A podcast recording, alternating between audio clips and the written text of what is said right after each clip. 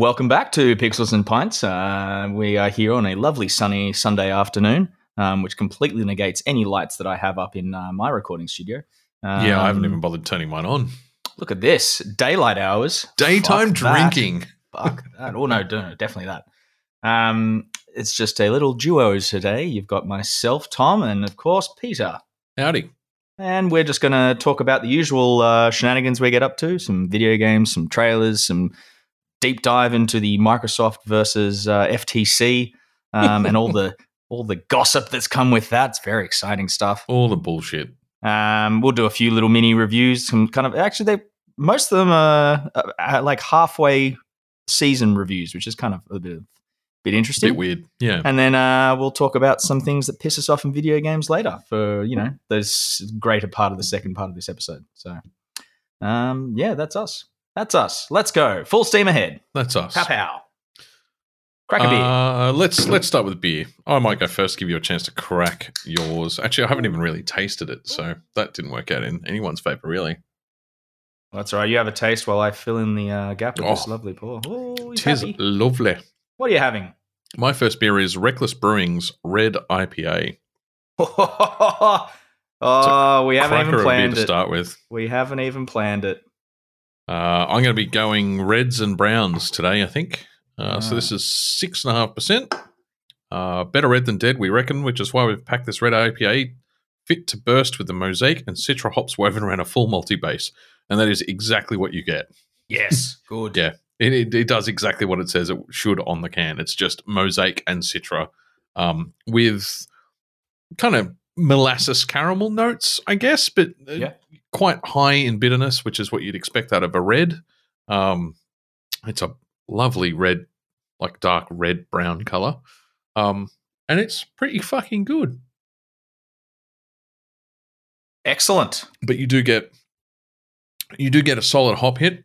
Um, a lot of a lot of bitterness in the mid body, and then it finishes with that kind of that multi red. Um, I want to say molasses, but it's not not at all sweet. It's it actually finishes quite dry. Um, but you get get that kind of flavor hit. The toffee. Yeah, yeah, toffee molasses. I guess it's all kind of in the same spectrum of, of flavor profile, but without the sweetness. Like I want to stress, it's it's bitter and dry as fuck. Yeah, good. Um, but yeah, no, excellent. I'm going to give that a big four to start. Ooh. How exciting. Well, Indeed. while I said uh, we didn't plan this, well, Peter cracked his uh, Reckless Brewing Red IPA, because I have also chosen a Reckless beer to uh, start the episode off. Uh, instead, I'm having the BX Old, um, which is their, their basically their rip on Tooheys Old. Um, it is a dark, mild ale that comes in at 4.4%. Um, it's a lovely printed on, um, assuming East Coast. Yep. Yeah, that's uh, Dan would want to know. Um, but it's a nice shiny, you can kind of see shiny reflective gold in there. Mm. Look at that. Lovely. Um, Lovely. yeah. Uh, so this is a, a nice sessionable dark beer, which is always what you want. Um, it is got a nice, like, rich, roasty kind of malt base in there. Um, there's a bit of sweetness to it, not a whole lot. Uh, it's very pleasant. It does pour, you know, dark as the night, Mm. which is which is fantastic. Um, incredibly moreish. Like I had one little sip and I'm ready to to guzzle this down. Um, yeah, you would definitely be going back for a second or third pint of this if you were sitting out in the freezing tundra that is Bathurst, um, or you ascend the mountain. Uh, yeah, I'm giving. I'm going to give that also a solid four. Well done, Reckless. Nice. Two Very nice. straight off the bat. I've got a few reckless in the fridge today, but we'll see. We'll see how we go. I got Bad Shepherd next, Ooh, so I'm I'm doing a couple of reds, and then I'm going to do a couple of browns. They say some coffee in this. I, I I'm not getting a, like a smack of coffee. It's definitely there in the roasty like malt notes, but um, probably for for the better. You wouldn't want too much like coffee bitterness in this. But yeah, this is Yeah, you see You'd- this. you'd tip into- you tip into real dark stout kind of territory too easily with too much coffee. Yeah. Oh, goddamn. Going back for more. Does this good? Shall we kick off with some news? Yeah, let's dive into this Microsoft versus FTC big fight. This is bigger than Zuckerberg versus Musk, I'm telling you now. We interrupt this broadcast with some breaking news from the front. This Although the- there's been some movement in that space recently too, with Zuck finally, like his, I think it's his first Twitter Twitter post in several years. He put up Yes. the, the the two Spider-Man, the Spider-Man cartoon. point off. Yeah, yeah, yeah. yeah, After Anyway. they, what are these threads? Is that it? That's the new, the Twitter killer, Twitter killer Well- 3.0. And the other thing is, um, apparently the only reason we didn't get a new Ahsoka trailer was because Musk recently made more Twitter changes that basically broke Twitter, and that is the only reason we don't have an Ahsoka trailer. They just they just decided, well, why? Like millions and millions of people can't access Twitter feeds at the moment, and it's crashing, and you know people Mm. aren't seeing a whole lot of. Why would we drop a really important trailer in the midst of all that bullshit and have like ninety percent of our audience not see it? Yeah. G- good call, but fucking frustrating. So I don't know Have how we go ended up old in a, school, go back to the YouTubes. Oh. so how we ended up in this pissing contest between those two people. Anyway, Oh, yeah. Well, I hope it actually ends up as a pissing contest and they're just pissing on each other because they piss me off.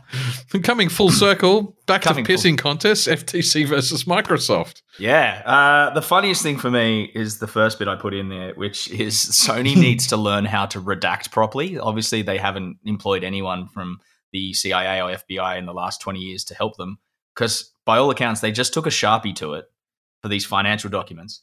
And when they scanned them in for the court, it shone right through, and you could see all these financial like notes that they were trying to keep probably hidden. Um, some significant like figures in there, um, especially around development costs of some of their bigger like releases recently. So Horizon Zero Dawn Forbidden West cost them uh, two point no, 212 million US over five years, and they had 300 employees working on it. Wow. Last of Us 2 development was uh, 220 million, uh, same time period, 200 employees. Um, this is the one that blew me away. Uh, Call of Duty, like each friend, each release, was maybe I think it's as a collective, is worth US 15.9 billion to Sony and PlayStation. Jesus Christ! 15.9 billion. And now you can understand why Sony is so strongly fighting the whole Microsoft purchase of yeah. And Activision Blizzard. especially on that, Sony have said that they have over a million users Yeah. who only use their PlayStations to play Call of Duty. Yeah. So there's a million people out there with a PlayStation who only put Call of Duty games onto it. Which I I that's Which that's, is mind blowing in itself, right? yeah, a- that's, some a- sort of would- they, they they need serious help. Like there's so many other good titles on Yeah, on on exactly. any of these systems. Yeah, it's mind blowing Wow. that you could buy a console and only play one game permanently. I mean, you know, Dan comes close with Witcher, but but that's a multi multi console. But decision. I think he also is playing it over multiple consoles and PCs as well. So you Yeah, know that's, yeah. that counts. Like yeah. but, but- like, yeah, That's astonishing. 15.9 billion, especially when the gaming industry, I think last year made it was like 240 billion globally. So yeah, that chunk of it to be like, you know, 16 billion of that to be just for Call of Duty for PlayStation, it's insane. It's insane. And like, I remember, you know, being at a, working at EB Games and working a launch night for Call of Duty, and it was like a party. Like it was just Yeah. full of like people waiting at the door, champing a bit to get it to rush home to start, you know, start their grind to prestige. So it's um it's definitely it's still a phenomenon after what 15, 16, 20 years, like however how long it's been I going on. have to be twenty, surely. yeah. So But that's that's some crazy fucking figures. And I'd be interested to know what the margin on a PS5 is. It was reported way, way back, and I've been googling in the background while you've been talking. Um, Yeah. Back in like 2021, um, they had broken even on PS5 and were then into profit area. Hmm. So they are making a slight profit on the actual hardware sale, the console sale. Yeah, yeah, yeah. Um, notwithstanding all of the, you know, with with Call of Duty, all of the controllers that you'd burn through. If you're playing competitively, as soon as you get drift, controller goes in the bin, you buy another one. Uh, and that's where they're making money off all the accessories. So uh, over a million people constantly replacing controllers, uh, you know, adding peripherals, competitive. I mean, that's why you've got a four hundred and fifty dollar fucking yeah, 450 option, Yeah, yeah. four hundred and fifty dollar option for your professional controller now. Like they're making a fuckload out of that. Absolutely. So so yeah, you can understand why they're fighting the the acquisition. Hmm. Um, it goes. Oh, we've got a few points on this. It goes on. So uh, Phil Spencer, who's the head of Xbox for those playing at home, um, has said in in this recent trial. So uh, the FTC won their. We talked about this last episode. They won their uh, um, their appeal to to to extend the time they had to review it. So this all kind of went to trial around the 23rd of June. Um, so he said in I think it was day one or two of that trial, Microsoft have lost the console wars to Sony and Nintendo. So that's good. So people can stop going on about that because it's always been a pretty dumb thing. It's just buy whatever console you like. They're they're you know at this stage they are all relatively the same. There are some slight differences, but you know Yeah. especially between the Xbox and the PS5 in in in, in that scape. Um, uh, the one I think I, was, I felt bad for Mm, you. it It's really sting you. so Microsoft he, uh, said they acquired Bethesda after learning Starfield was originally going to be a PS exclusive. Um, so you know that would have been nice if it hadn't been an exclusive, and then you don't have to get your little mini fridge to play it. But it but it just goes to show that these developers and I don't I'm not picking on Microsoft here, both of them are prepared to buy whole studio houses to Mm. block out to either stop exclusivity or create exclusivity. yeah, Like it's Yeah. exactly what we as consumers should have been worried about from the start or have been worried about from the start. It's the exact behavior we, we were worried was going on and this kind of confirms it. Oh, 100%. Like a bunch, a bunch of the execs on both sides have come out and said exclusivity is stupid. We hate it. It, it, it's a, det- it's detrimental to the business. Like we never should have gone down that road, but it's you know kind of too late now to turn around. It's like, well, Yeah. is it too late to turn around now? Like, But Microsoft buying Bethesda was not a small amount of money to spend. And if they're No. saying they did that primarily because of Starfield, that's an excruciating amount of money to buy one video game. yeah, yeah. Well, uh, if, if the FTC wins, wins, um, and the deal Yep. doesn't go through, it's still it's already going to cost Microsoft like three billion dollars because they have to pay back Activision or so, I don't know. There was a lot of So it's a lot of I jargon just on looked, there, but I just looked it up. It's seven and a half billion dollars Microsoft spent on the Bethesda acquisition. Yeah. So if the There's no fucking if way if they're making. There's there's no way they're making that money back on Starfield though. So it's it's it, it that might have been the the straw that broke the camel's back in terms of acquisition. But Yeah, you yeah. think about all the other IP. I mean, Fallout makes a fuck ton of money. Yeah. Um, Skyrim, everyone's waiting for the next Elder Scrolls game, and that is really there are three trick pony when you think about it. Star Citizen's the first first net new IP in like twenty something years. I think they said.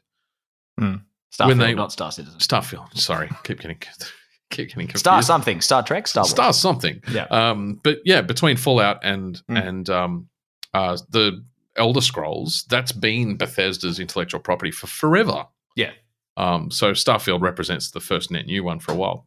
Anyway, Um, and yeah, and the Activision side of it with with the Call of Duties and all the other things that they publish is obviously that's a big money draw card for them. But yeah, Yeah. If it Yeah. doesn't if it doesn't go ahead, then or if it gets blocked, then they yeah there's something about like uh, Microsoft will owe Activision for failing to meet the terms of the deal. They'll owe them like three billion dollars or something. well, Um, now that it's public, you've got to. I mean, because all of these are publicly trading companies, right? So Mm. there'd be a fine involved in announcing it yeah, and then pulling out because it has a massive impact on shareholder value for both sides of that that acquisition. yeah, right? So there's got to be penalties paid out to the shareholders to say, well, now the acquisition's not happening. We're not going to convert those shares to MS. Or I'm not sure how the deal's structured, but that's typically how it would happen. Hmm. So I'm not surprised there'd be fines or, Yeah. you know, payout costs. ba- backing out of deal costs or anything. But yeah. Hmm. Um, on Activision, the, if the deal does go ahead, Sony has stated they will not be sharing uh, um, progress details of the PS6 for. Of course not. Yeah. Uh, it'd be too close to home um, or to the enemy. Uh, so yeah. so just on that so so i don't know if we we explained that well so um in order to allow game studios to best tweak their game for individual console hardware Hmm. when you're coming up to the next generational release of a console platform um quite frequently the uh, Sony and, and Microsoft and Nintendo will share the specs of their next platform before it's made public to those game houses so they can tweak their hardware settings for the next generation. Yeah. These days that's easy relatively easy to do because most game hardware, like certainly the, the Xbox Series S and X Hmm. and the PS5 are basically PCs. They use NVIDIA or, or uh, ATI graphics cards. They use, you know, standard CPUs. Nothing's really proprietary anymore other than the actual mainboard layout. So Yeah. it's quite easy to build a PC to the spec, the exact spec of an Xbox or a, or a or a uh, PlayStation next gen just by knowing what the specs are. But obviously, you wouldn't hand that out to the studio building Call of Duty if that studio was now owned by the fucking competition. Because Yeah, your direct competitor. Yeah. now you're telling your direct competitor what your next gen hardware spec is. And we we saw the pissing contest going on between Microsoft and Sony Mm, in the mm. PS5 and Xbox Series X lead out lead up to to launch. Yeah. Yeah. Like- And everyone was speculating as who's going to have the better spec. So that's that's material really to the conversation. But would they um in, in that because would would they because you know how they sent out those developer units of the console before that would Yep. that be sharing those specs before they send out those developer? I would units? assume so. I Yeah, would okay. assume so. Yeah, because before you before you're building out, sorry, before you're at a point where you build a, a dev unit, you're Hmm. you've already writ, like you've already finalized what spec is it's going to be on paper. Yeah. because those demo units or those those development units are produced en masse. Like they're making a million of them. So Hmm. by the time they're buying them or, or building them, yeah, they would have they would have had to have settled on the the hardware spec well before that. Yeah. Yeah, right. Oh, there we go. That's a little bit on on that. Um. I love the next little tidbit. Well, this is just- you. You you put this in. Yeah. Yeah. So Microsoft seems to have accidentally revealed on behalf of PlayStation that the PS5 Slim's on its way. Um, and they actually- potentially PS5 Pro. I think I read on that as well. I didn't see the Pro. Hmm. Um, Oh, I I don't mean, know it, it'd follow suit. It would. I just don't know. I mean, the the PlayStation Five hardware spec is pretty fucking good. I don't know Yeah. what they would cram into a Pro, but but certainly they they mentioned um, the upcoming PlayStation Five Slim um, when they were talking about the price points of various game consoles. Hmm. Um, and so they were they were basically said that it was uh, the PS5 Slim would be pitched at the same price as the uh, uh, digital only version of the PlayStation 5 and Mhm. roughly the same cost as we're talking about low cost versions of their consoles. Yeah. So the Series S was pitched at about the same price as a Nintendo Switch Mhm. uh, and is actually cheaper than the Switch OLED. So Right. anyway, Um, and then the last little bit of this, because we'll, we'll leave it until we hear of an actual ruling, which they said should be out in the next week or so. Um, they'll, they'll, the judge will have uh, finally deliberated on it. Uh, but Elder Scroll- Scrolls 6, which we talked about earlier, is uh, still at least five years away, they reckon. which is Um, crazy to me. Like yeah. that's a long fucking time between Oh, games. Yeah. Because when was Skyrim? That must have been 2018, 2019? Uh, no, Skyrim was 2013 because it just released the 10 year anniversary edition. Jesus. Yeah. Wow. Okay. Yeah. So you're Um, talking 21 year. No, that's 21 will take you to. So sorry, 2013, right? Yeah. So it's 10 years now. So to, to take it, it'd be about 15. 15. Yeah. Yeah. I reckon, yeah. Fucking hell.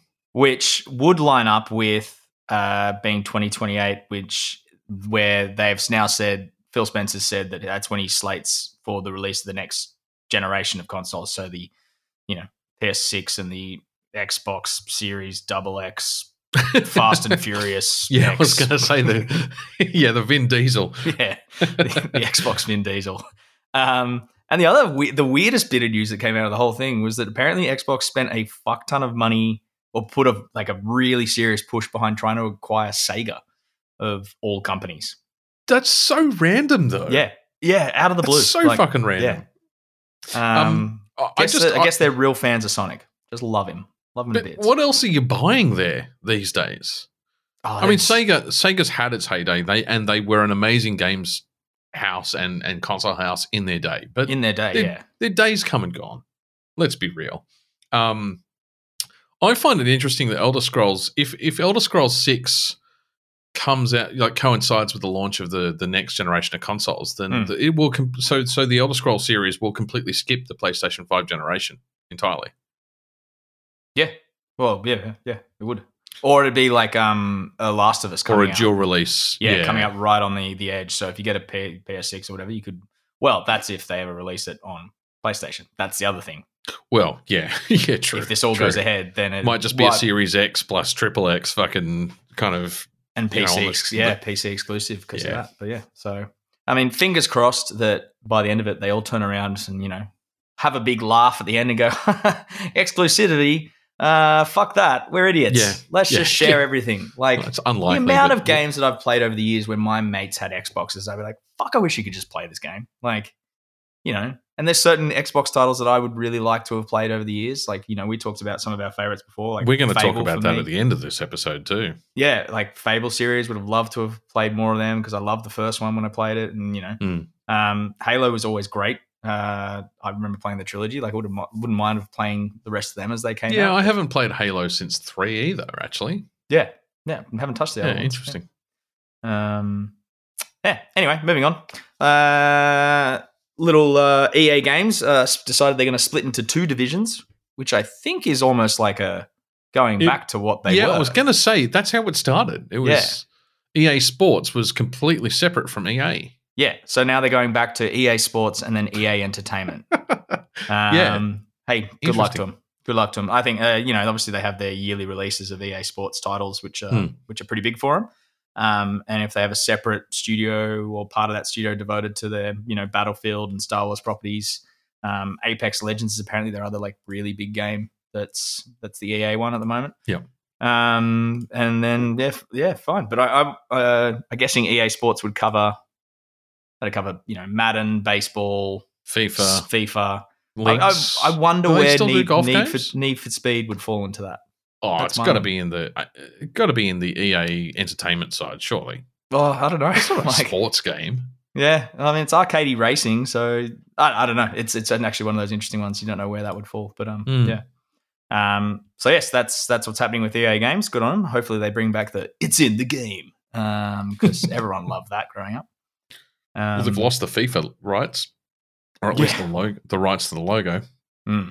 um, classic FIFA board and their corruption. That's a whole different story. Um, in good news for us back home, uh, the digital games tax offset has passed in the Australian Senate. Uh, this is going to offer a 30% refundable tax offset to eligible game developers that spend a minimum of $500,000 on qualifying Australian development expenditure for new eligible games or on live ops updates across a suite of released eligible games. So this is basically a massive push into building up the the, games Australian development development. studio, uh, the, Which is the great. games industry. Yeah, and, it's very it- similar to what they did with the film industry to get Yeah, the, the, yeah. the big film houses stood up for Hollywood. so everything I've seen on at the moment is just like standing up, applauding, like from the Australian games industry, being like, finally, like it's it's a recognition that we've been waiting for, um, and it's going to hopefully like bring a big push of of not only like new games coming from Australian developers, but a hu- huge heap of jobs for those who Mm. really want to break into the Australian game development like scene or game development scene globally. Um, So yeah, hopefully that brings and yeah, I imagine it would bring a few international big studios like back to Australian shores to create some of those uh, things over here. Now all those getting a tax cut. studios. Like if you look at Yeah. uh, Ubisoft, for example, they've got Ubisoft Montreal. They've got Yep. like they've got Ubisoft studios all over all over the world. It'd be not. I'm not, and I'm not specifically talking about Ubisoft. They're just the example, but to have Yeah. studio splinter like studios here in Australia would be fantastic for those big. Yeah. names. So that's exciting. Like you know, I personally, Like an oath. I mean, it justifies. I mean, there's there's there's uni degrees in Australia around the games industry, but once Mm. you finish, you pretty much either work for Nix on you know on on projects that are always going to be indie, or you have to try and break into the US industry, which is a, such Or a big competitive industry, industry. yeah, you may, yeah. It may as well be trying to break into Hollywood. Yeah. It happens, but it happens at like you know 0.001 percent of the time. So Mm. no, I think that's fucking great news, to be honest. yeah. I mean, I'd, I'd 100% would jump off the, the uh, Australian hospitality scene to jump into the Australian game scene. Like that'd be Yeah, fuck super. Yeah, very fun. Um. Oh yes, it's time for my favorite bit of news. Always. There's some new PS Plus titles for people. Um, The Call of Duty Black Ops Cold War is uh, one of the the main title this this this month. So if you are one of those million people worldwide who only use the PlayStation for Call of Duty and you don't have this one, there you go. Happy days. Free one. Um, don't Alan Wake, played that one. uh, Alan Wake Two was uh, announced Yeah. during the state of play. So real horror vibes. So for those uh, who really love a horror game, get into that. Um, It's very clearly timed for Oh, Alan yeah. Wake too. yeah, yeah, yeah. So it's uh, very, it's ve- very relevant. very relevant. And uh, you know, having played Control, which is also part of that universe, um, it's definitely something I'm, one I'm going to save. I'll I'll see if I get into it. Um, and the last one looked like an indie title uh, called Endling Extinction is Forever, where you play as a it's like a fox, and you got your little litter, and you have to survive day to day as like the world builds up around you. So you know, um, it'll probably have a pretty strong eco message in that one. Um, What does the fox say? no, don't do it, Tom. Don't do it. You've learned. Well done. Really held that one in. I'm, I'm impressed. I'm genuinely impressed. Uh, and a little, a little last little bit from me that uh, I was gonna. I'm actually gonna quiz you on this one, Peter.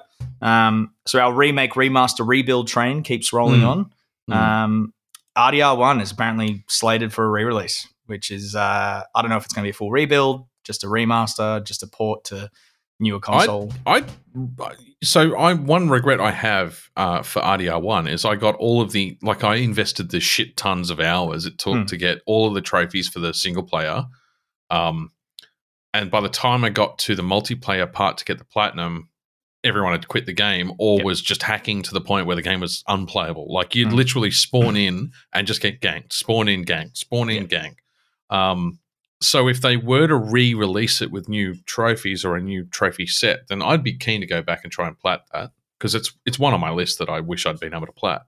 Yeah, I mean, I wouldn't be surprised if they took out. They did that with Last of Us remastered. They they took out all the Hmm. multiplayer, didn't they? Yeah, yeah. Well, they yeah they took it out, and I wouldn't even mind if they if they left. Well, I'd prefer they took out multiplayer trophies, frankly, from Yes. RDR one. But if they left it in but reset it and had new server set up, a whole bunch of other people would be trying to platinum the game, Hmm. and you know presumably would be online, so I'd have a second shot at that trophy. Having said that, that's and that's a much more palatable way for me to want to go back to an old game and replay it if they do re- rebuild it. So Yeah. updated graphics, up, you know, maybe sprinkle in some changes to the storyline or some extra side quests and shit.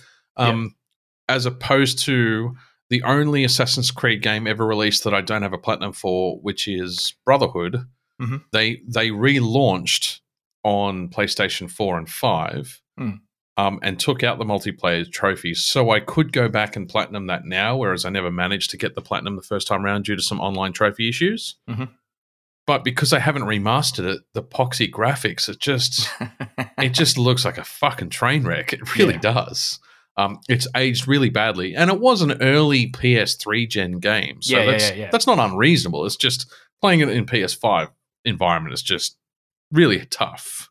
Really I mean, you are play. talking to the guy who went back and played Star Wars Episode One Racer on his PS5, which was a 64 title. Like I know, I know.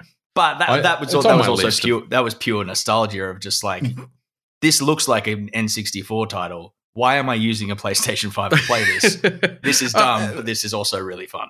and having said that, when I when I do have time to sit down and, and play an old game, and I do get nostalgic from time to time, Yeah. AC Brotherhood, AC Two Brotherhood and Revelations are what ignited my passion for so many parts of my life. It's not just video game related. Yeah. Um, I wouldn't mind actually going back and playing it again. So I, it's on my list, and I've down, I've I've saved it from my PS Plus list, Mhm. so it's in there for free. Uh, I will go back and do that at some point Yeah, good. which segues well into your next little little tidbit on this topic. yeah. Guess which AC title they're talking about doing a full remaster for? Oh, tell me it's the original, No. please. No. Oh, No. It so badly needs it. It's still the best fucking game in the in the series. What are they going to do? Like Origins? Nope. Hit me with it. Four, baby. Pirates. Black Back on the high seas. Does it? I, I feel like that's too early. that was one of the first PS4 titles I had. Yeah, that's what I mean. It's Yeah. too early I think to it was do a a launch remake. PS4 title. Yeah. Uh, It was. Yeah, Hmm. I, I I think you could also buy it for PS3. It might have been one of those ones that Hmm. rub shoulders on both sides of that. Yeah, so Or apparently, like yeah, GTA Black Flag's like the forerunner for the AC game they've decided to to remaster. Yeah, remaster, right. rebuild, I'm not sure they did. They weren't very clear on the language there, but yeah. Yeah, okay. I, I mean, mean- it was a brilliant fucking game. Oh, it was Right. sailing across the sea. The sea shanties going was, was second to none. That that was. Hmm. I remember sitting in our we were in our apartment in Potts Point back then, and Emma would just come home and she'd be like, "There's a few beer cans empty, and I can hear sea shanties." So I think Tom's really gotten into this one. Um, yeah, you can tell when Tom's had too many cans because he's singing along. yes. Um, Um, early yeah, stages as a remake. Uh, Ubisoft Singapore are working on it, apparently. There you go. What was the standalone game that took the purportedly took the um, the sailing engine and made it into its own standalone game? That's the one that hasn't released yet. It still hasn't released. No, because they were not- talking- not- not- Sea of, not Sea of Thieves. That's the other. Xbox I was going to say it was talked about at the. It was Skull, discussed. Skull and Bones. Skull and Bones. Skull and Bones is the Skull and yeah, Bones. Skull and Bones is the one that's coming out, and it's yeah, it's it's taken that all. Yeah, look, as much as I loved playing Odyssey and, and sailing around in my trireme, like the, the Greek sea shanties never stood up to the pirate ones. the the Greek the Greek naval warfare never stood up to the pirates warfare. Yes. And like the concepts were the same, and they did extend the game mechanics, but it's just Greek ships. I mean, you, you're going back a few hundred years, and the Mm. technology just wasn't nearly as cool to play as a video game. It's just that simple. Yeah. Um, Skull, I'm sure Skull and Bones was was announced and discussed at the same E3 as Sea of Thieves, and yet Sea of Thieves Yeah, are up to their, like pushed- their fifth been- expansion pack, and these fuckers still haven't released the. Yeah, game. Yeah. I think it was Yeah, pushed back again at the last. They talked about it at the last Ubisoft uh, thing, the game show award thing a couple of weeks ago, and they it's been pushed back again. It's Uh, yeah, it's been stuck in some sort of development hell. Releases 31st of December 23, so they're taking pre-orders at JB right now. Yes, the good old thirty first December pre order date. That's that's a Yeah, good exactly. placeholder. Well done. yeah. Anyway, moving on. Oh, And we always speaking of say we- actually, I have some sad news that I just remembered, and it's made me sad again. Um, speaking of games that have been stuck in development hell that you're particularly excited for, I don't know if you saw this, but the game director behind Beyond Good and Evil 2 unfortunately passed away at the age of 40 the other week.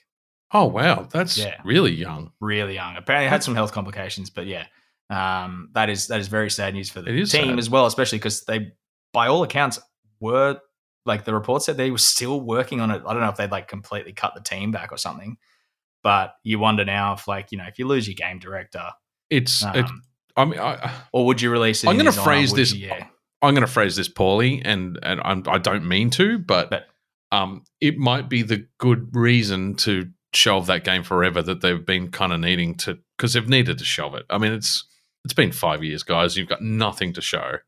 Hmm. Um, that might be the the reason they shelve it. yeah, or they put a bunch of stuff behind it and released it in his honor. So you never know. It's uh, but yeah, it's a bit of sad news. So you know, thoughts It with his family and and his team that he worked with. Like it's Mm. yeah, he, and they those teams work pretty closely. So to lose someone like that, it's would be massively devastating. Yeah, yeah. Those studios are pretty small when they all those working groups on games are pretty small. yeah, yeah, I mean, we're talking just you were saying before, it, like super AAA titles, talking a team of 200 or 300. You'd have to assume that smaller titles are maybe 100 people. That's an office. That's one office. Yeah. I can categorically say there's what 60 people in my head office, and I know every single person. Yep. Not on a personal level, but I know them and I know their names, and we've had conversations. So it- it's yeah, 100 people as a team. You'd absolutely probably know everyone. Hmm. Yeah, that is a bit sad. Yeah. Um, I'm going to move into some. I, I think is good news. I was a bit concerned um, about the with the acquisition or the the kind of bringing Deadpool three into the core Disney Mm. umbrella. Um, that the hard R that we've enjoyed so much in Deadpool one and two would turn into a bit of a soft R kind of hard MA. MA fifteen, yeah, Yeah. Uh, but uh, so I, I'm going to pronounce his name wrong. I think it's uh, Karan or Karen Soni who plays Dopinder. So it's, a, it's it's obviously a Hindu name. Um, uh, has confirmed that Deadpool three is a hard fucking R, and that they've continued to push that boundary the way that they did in the last couple of games in terms of what what gets an R rating. Yeah. Um, he said the only difference between uh, was it Fox slash Marvel Studios? I yeah. think it did was the first the two? Fox umbrella of that Yep. had yeah licensed Yeah. Marvel, yeah. Yeah, so the only difference between working for them versus Disney has been that they didn't give him a full copy of the script for Deadpool 3. And you can Which I blame was- fucking Tom Holland for that one, can't you? Yeah. It wasn't just Tom Holland. Who was the other blabberer? I think it was Uh, it was um, um, was it Hulk? Um, yeah, yeah. Can't remember his name. That's terrible. Ruffalo, Ruffalo. Thank you. Um, so daytime he- drinking's hits different. It does. Uh, yeah, he he in an interview before Endgame was like, everyone dies, and they and then it's um, yeah, that's right. Don Don Don Cheadle's there, and he's like, dude, what the fuck? Like they're gonna kill you. Um, and, and he's like, no, no, no, I'm I'm joking, right? Surely, I'm joking. And then yeah, I do remember that. Yeah. Um. So yeah, I think it's I think it's cool uh, that they are sticking to a hard R because Yeah. Deadpool just wouldn't work without it. No, Um, no. I saw you added a little tidbit on the end there. hmm Oh, You confused as I am? Good. no, I, I'm not. I'm. I avoided all of the rumor mill around Deadpool three because I don't know that that's confirmed news. It is. It was confirmed on uh, Maximum. So what is it? That, what is it that's confirmed? The confirmed is that Jennifer Garner is back as Elektra. Yeah, right. Okay. Mm. So I also saw rumors that um uh they might get um Ben Affleck back as Deadpool. Uh that uh Magneto uh, so um Jesus, who plays Apparently, um, Halle, yeah, Halle Berry's apparently sporting Halle a storm-like haircut. James Patrick Marsden's Stewart. been approached. Yeah, yeah. Patrick Stewart as as uh, Professor Xavier. Um, what's his name? Ian McKellen for Magneto. Um, there's lots of rumors around shit tons of cameos, but they are likely to just be cameos. So Um, they're, they're talking because they've they've have cast Hiddleston and Owen Wilson as their TVA as Loki Yes. and and Mobius. So they're talking about it's going to be a Mobius time is definitely there. a, Um, a time time jumping story. It's going to be a multiverse story. Um, Multiverse, time travel, Kang's Negasonic Teenage Warheads definitely Yeah. definitely signed on. Um, I actually think this will be because it's multiverse multiverse spanning. Uh, Multi-mess be is actually a very good term for any multiversal story. Multi-mess. I think we should coin that. Yeah. the multi-mess. Um, This will be the perfect way to bring the X Men in to Yeah. the Marvel, the MCU. This will, I reckon, this will be the vehicle to bring it in.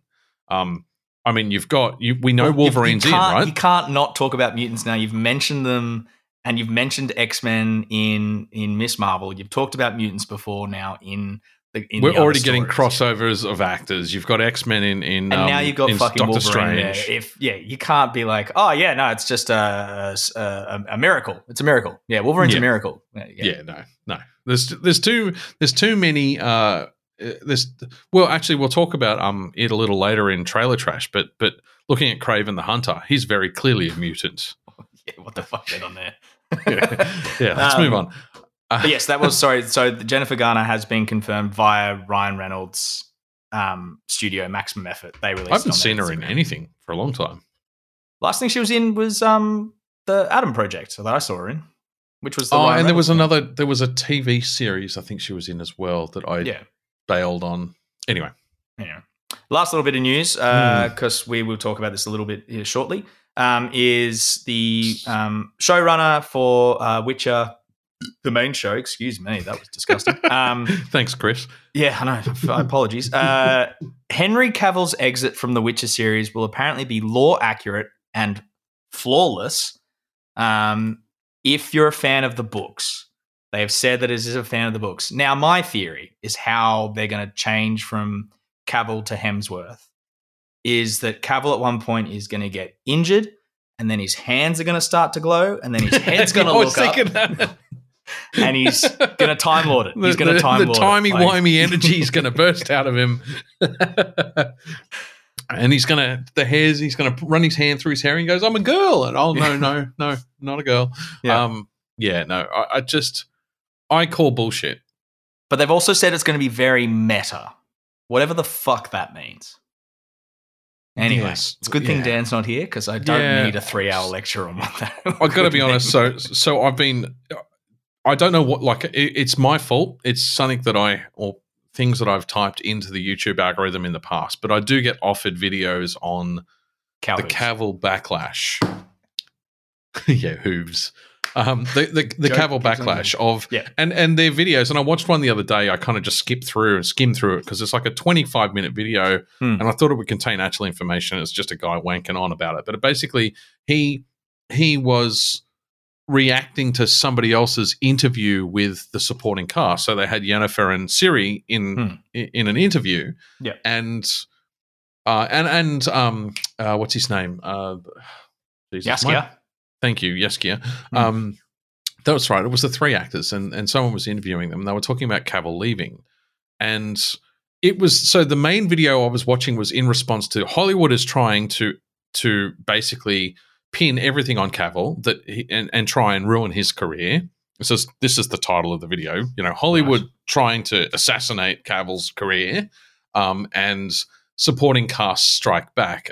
But I got it, and I don't know what Hollywood is saying negatively about You Cavill love a bit of clickbait be- titles, uh, Yeah, don't right? you? There, YouTube, YouTube dude.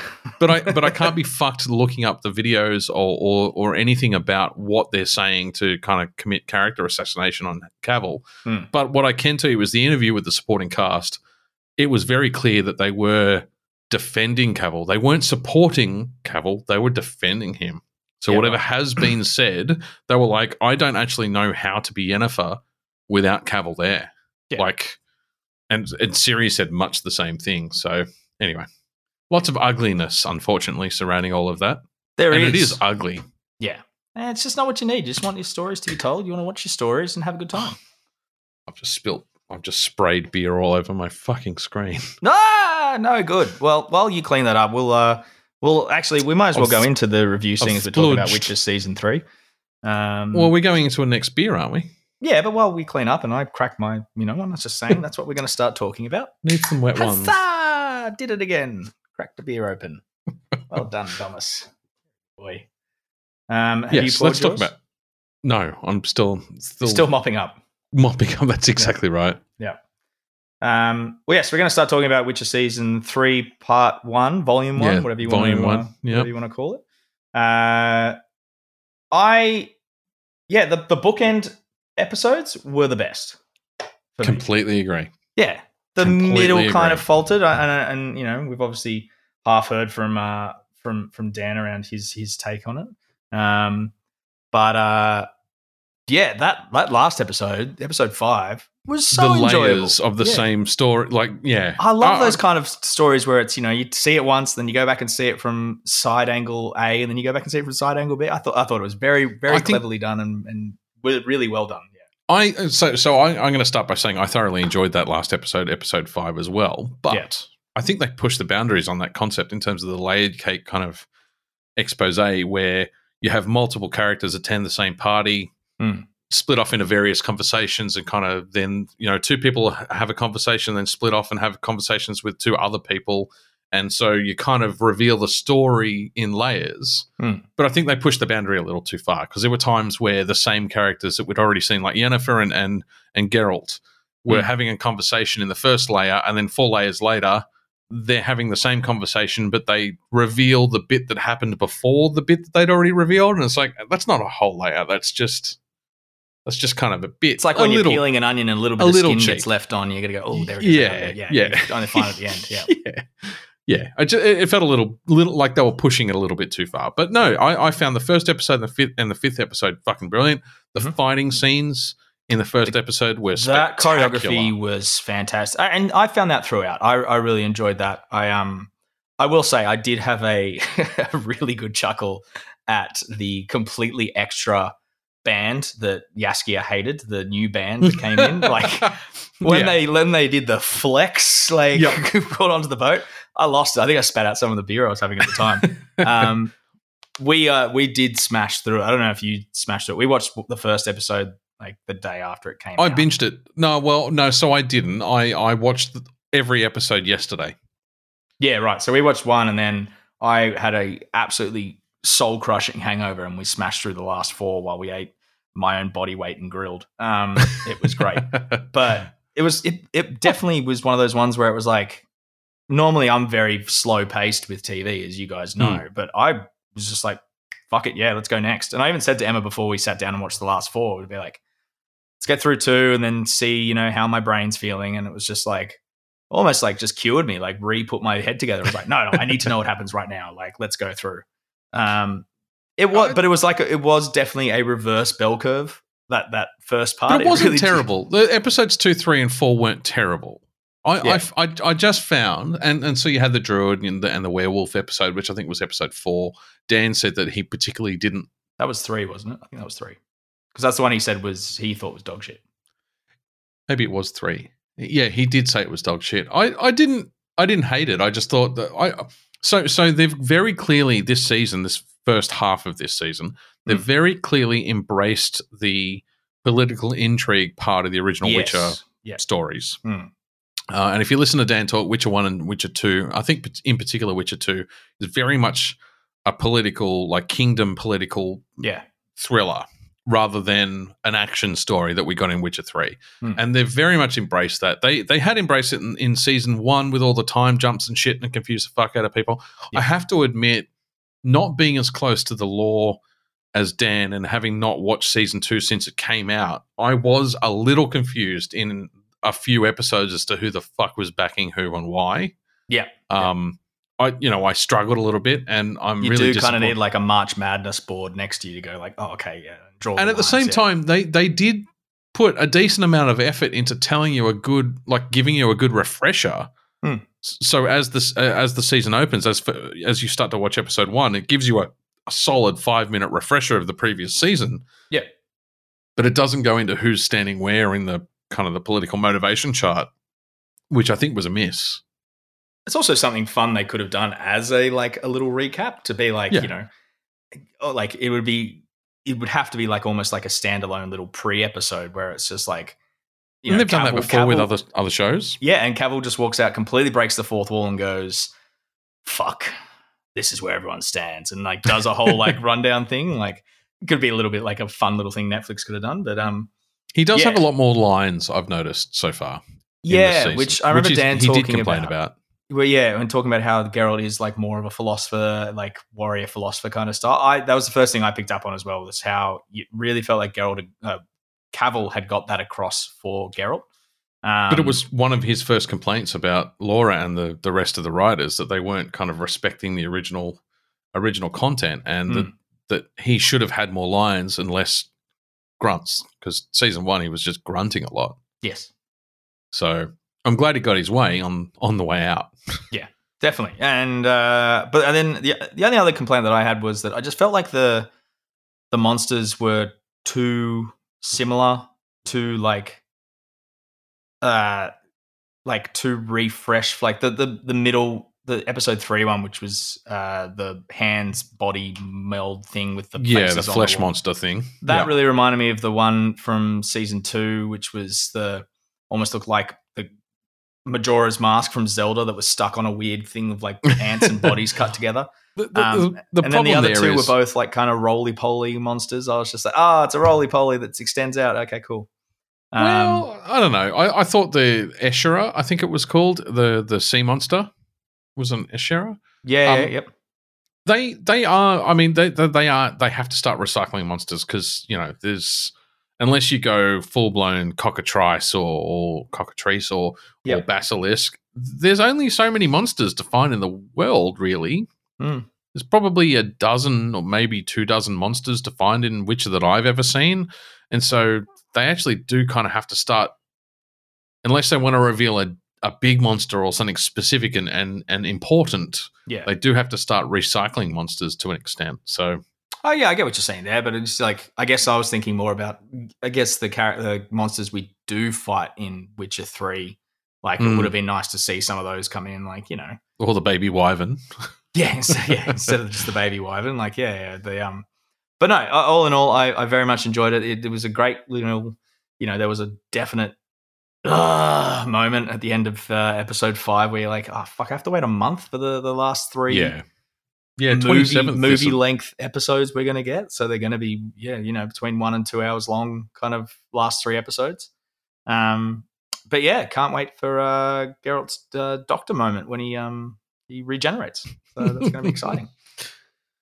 Yeah, exciting's not the word I'm going to pick. I mean, that's the end of Witcher for me. Um, anyway, Anyway, anyway, let's let's talk about our beers. yes, I'll go first this time. Yeah, Uh, I have cracked the Deeds Midnight Rain, which is a black lager. Um. Nice. This is uh, they've done a few. Uh, Deeds has done a few beers that are around this like kind of black lager, Schwarzbier kind of vibe, and they're always they're themed all around like night storms, and I think the, the Schwarzbier was something lightning, was like midnight lightning or something, but um, you can see why they call it midnight. Like that is that is Mm, midnight. That is the witching black, hour yeah. in there. Um, it is a 4.9% black lager. Um, uh, it is 4.9%. 4.9%. Okay. Um, It'll be interesting to see how this rates. Yeah, look, there is. Um, they don't really talk about the malts they use, which is what I was more interested in reading on the back of the can. The only thing they mention is that it's it's a black lager and uses Magnum hops. Um, Okay.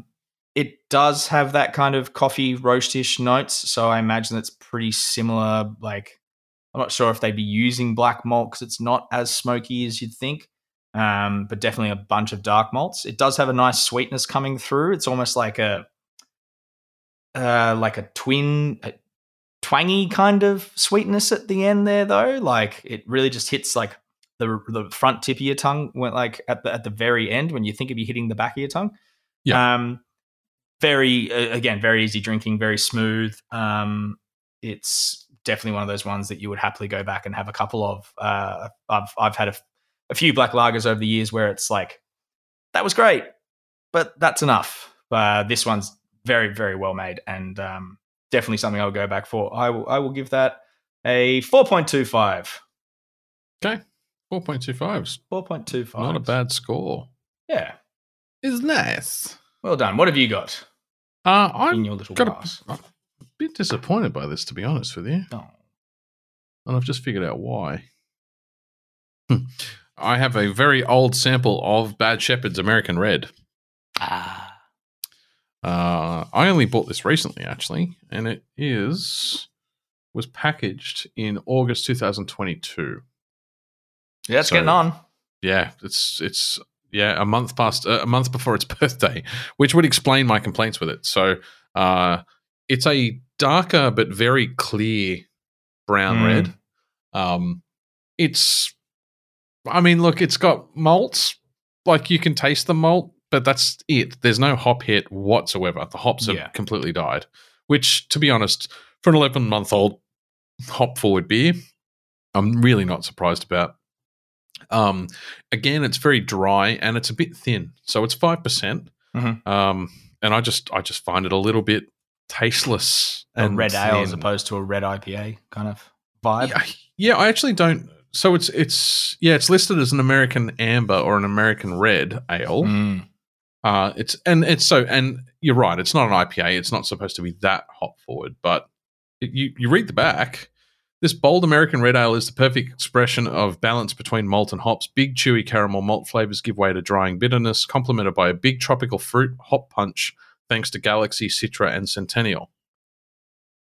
So again, it should have similar hop characteristics as the Reckless Red IPA I just had. Maybe Yeah. just a little bit differently back, balanced. Yeah. But I'm not getting any hop hit whatsoever, which Oh. will, I'm sure, just be due to the age. Um, but I'm also not getting any caramel. There's no sweetness to it. Ah, Like I said, it, it, it finishes quite dry. Um, bitterness isn't that high either. Uh, Mhm. 35 IBU, which is kind of not very bitter at all.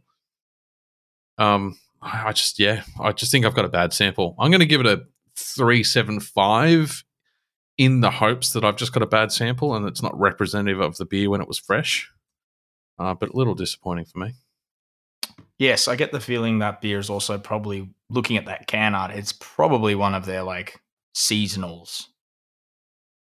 So it might be one that like is about to come back around, and they, you know, Yeah, possibly, Mm. possibly. Yeah. Um, I, I can we take a sixty second break, please?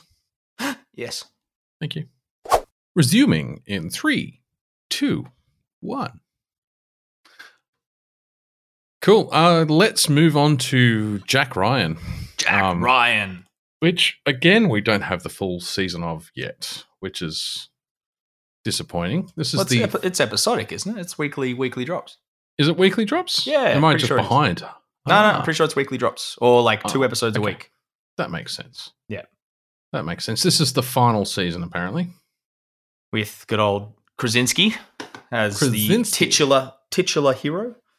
You're Um, right. So 30th of June was first two eps, 7th of June was the next two, and then the Time 14th. travel, so did it? next week. What? What did I say? Oh, sorry, July. 30th of June, two eps. But apparently we're only getting six episodes this season. Oh, really? Well, at Well, the least story that's has been moving relatively quickly. So Yeah. At least that's that's that's what's presented on IMDb so far. That's not necessarily gospel, but um, next week we'll get the they final. like some sort two. of movie database that know everything. Um, what do you think so far? Oh, I'm. I, I quite enjoy the uh, the Jack Ryan series, and and this one, like, you know, it's uh, it's gone back to where I needed it to go. So Yep. Jack Jack was desk bound, and now he's not. And it's like, fuck yeah, let's let's let let's let him have some fun. Go Let's what let he does him off best. the leash. Yeah, yeah. It'd be like putting James Bond in like an office setting. It'd be like, what, what are you fucking doing? Yeah. Um, Yeah, it made sense for the for the story and the like the the whole progressive character arc over the four four seasons. Don't get me wrong; it was in in character and in universe like Yeah. followed a, a thing. Um, but I'm glad that they've gone now. Like, well, off the leash, have fun, run around, buddy. See you later. Tend to agree. Yeah. Yeah. Um, I, I just, I'm glad. As much as I hate to say this, because I really, really enjoyed the first season. Hmm. I'm glad that they're finishing it here in season four.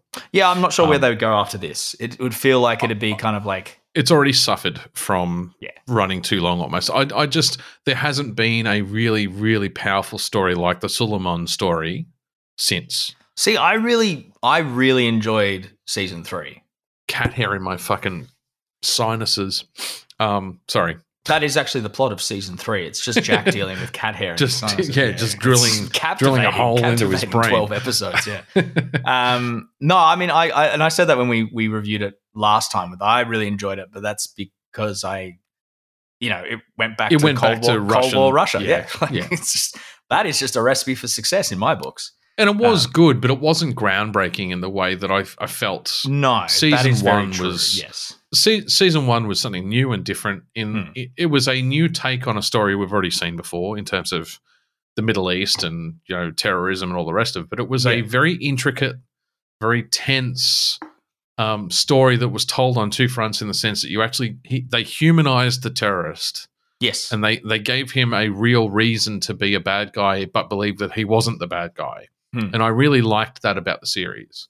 Um, season two, okay, they had to kind of up the ante a little bit and move to, and they moved to South America and dealt with another quite a controversial kind of grouping of countries in Venezuela. Um, but I didn't think it hit home nearly as well as season one. Season 3 Mm-hmm. yeah, it went to Russia, but there's been so many amazingly good Russian stories that this ended up on the spectrum of just good, plain Yeah. old good.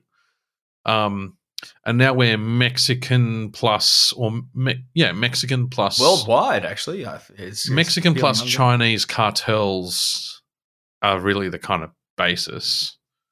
But Burmese. Yeah, Burmese. Sorry, you're Yeah. right. Right, Silver Triad. So, um, yeah, I just I'm glad they're finishing it here Yeah, that's fair.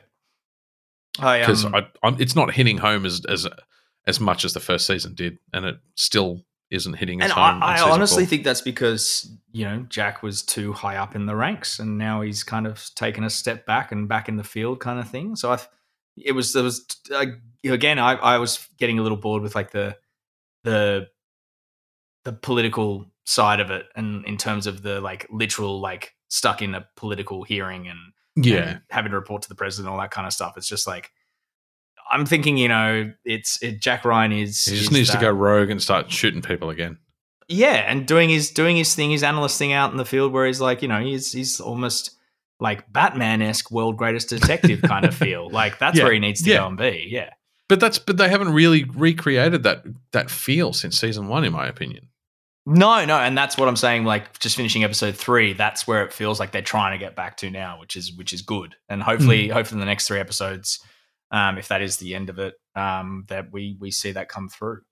Um, but I'm thoroughly enjoying it. You know, it's uh, there's all the TV. other little stories that go along alongside the main Jack story uh, are good. It's good to see uh, um, November Mike back. Uh, Yep. he's always a favorite. He's cool. Um, Uh, yeah, yeah, it was. Uh, it was. It's it's good fun so far. Um, and I can't remember the na- the actor's name, but he's in everything where they need the token Mexican guy. He's he's popped up a million places lately.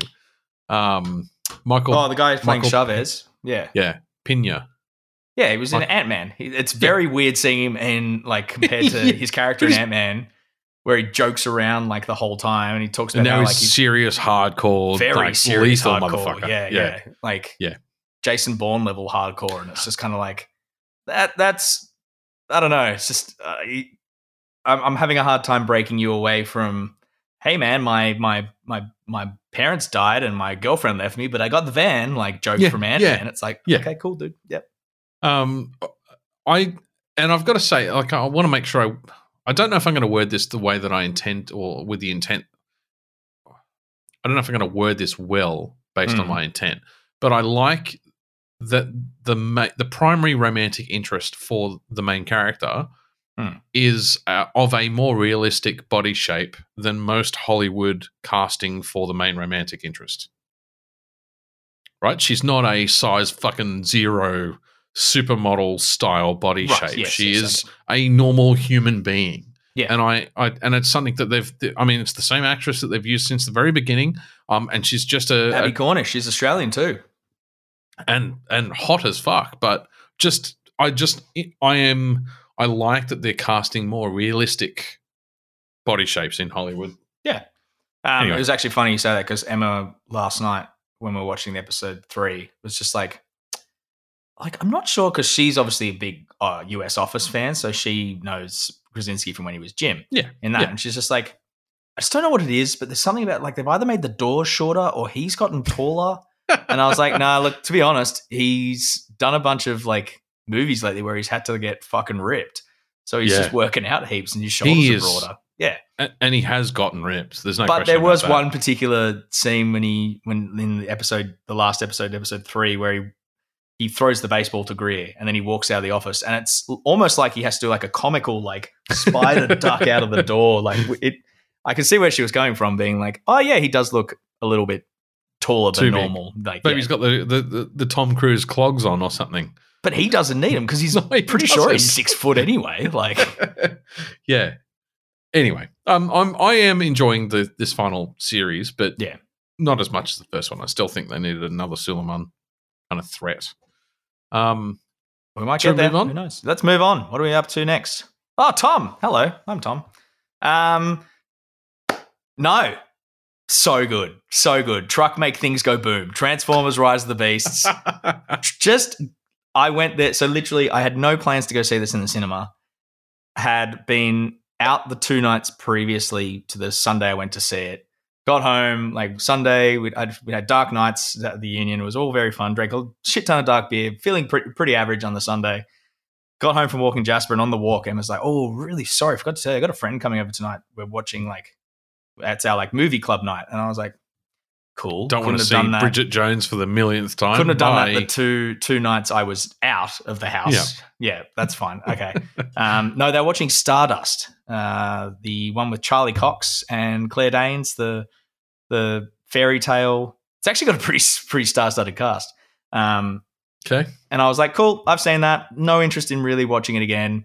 Um, I'll I'll go book a ticket to the movies and I'll like, you know, looked at the dandy and was like Flash, which I don't really want to give money to, um, or Transformers or Spider Man. But I didn't want to see Spider Man with Emma. We wanted to go see it together. So I was like, sweet. I'm gonna take a couple of Into beers. the into the Spider Verse. Is that what you're talking about? Yeah, yeah. So I still haven't seen that one, but we want to go see it together. And it's just like, Yep. sweet. I'm going to go watch Transformers. I'm going to take a couple of beers, sit in the cinema, just really just go in and go watch things explode, have a great old time. Yep. Got in there, Just need to see a Michael cinema. Bay film from time to time. empty cinema except for me. I don't know if he did this one. I don't think he did, but it's Yeah. his style of just. Oh, there's definitely some lens flares uh, flying through. Don't you worry. um, got in there, like, finally they've gone back to G1 robots. Yep. So Optimus finally looks like Optimus should have. Yep. Um, the Mirage, who's the new like feature um, transformer, uh, was was fine. Like, Mirage was a plane, wasn't he? well, Was in he a this he's a? Porsche that can multiply himself. So he Okay. throws out mirages of himself as like his little special power. Um, the the Maximals, which I Mhm. loved Beast Wars growing up when it was that 3D Transformers cartoon. Yeah. Fucking loved it. Ate it up like no. They were fantastic. Um, also No, he had was the- some. He was a race car. He was a Formula One car. Oh, so in this he's he's he's a he's a Porsche. Yeah, he's a Yeah, 911 911 with the racing stripe. Um, and then the the villain was uh, in this was Scourge and um, what's the planet Omnicron. Yep. So instead of you know Galactus and Silver Surfer, they had Omnicron and Scourge. It was great. Yeah. yeah. Um, uh, and yeah, the truck models were great. All the car models were great. The the the Maximals were well used. They transformed exactly like they did in the cartoon, which got me really excited.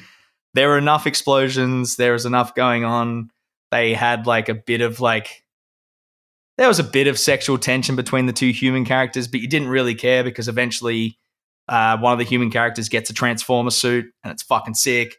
Um, and then the best thing, and this is the best thing, and I'm going to spoil it, but I know that you're not going to watch it, so it doesn't really matter. Correct. And I'm sure our listeners, Spoil away. if they haven't, the like, it's not literally the end credit stinger, but like the kind of stinger at the end of the film is Mike November from Jack Ryan appears, talks to the main character you've been dealing with the whole movie, and goes, Hey man, really love what you did. If you ever need a job, come talk to us, and flicks him a G.I. Joe card.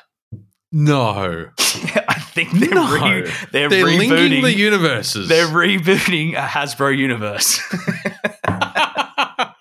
no. Funniest fucking thing about No. the whole thing.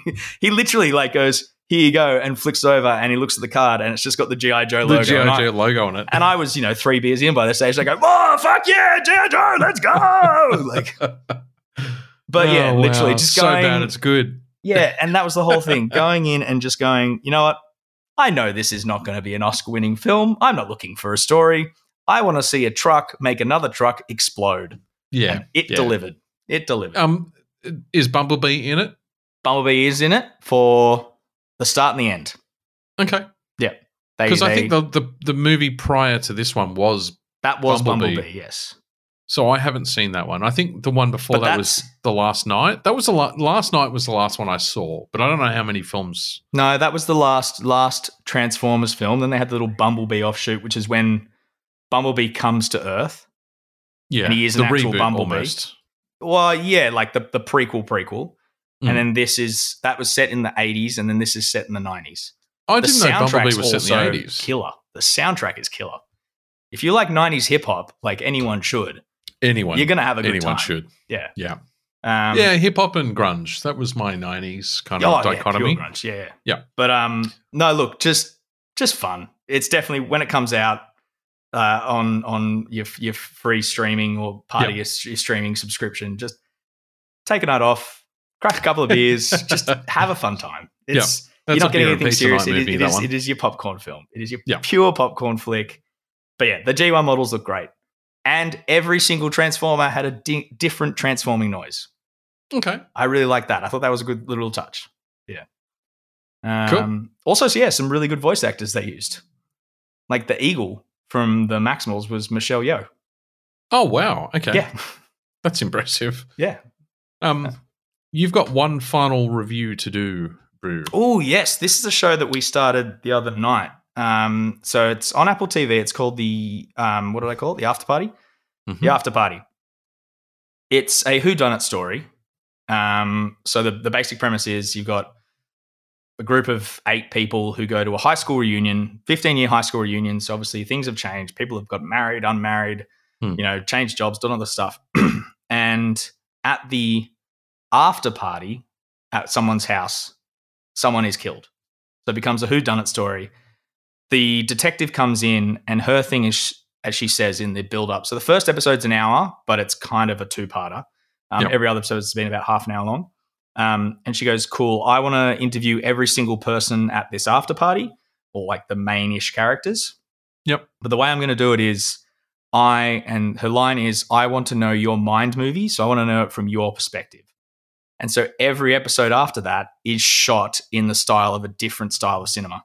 So the first dude she interviews, Interesting. yeah, it's really cool. It's first dude she interviews, well, actually, the first person that talks to her is like real film noir and like abstract film noir. So it like cuts to those sweeping. Her hair is always blowing in the wind. It's all in grayscale. Yeah. Then it cuts to the main dude's like his take of events, and it's pure rom com, like in terms of the lighting, everything.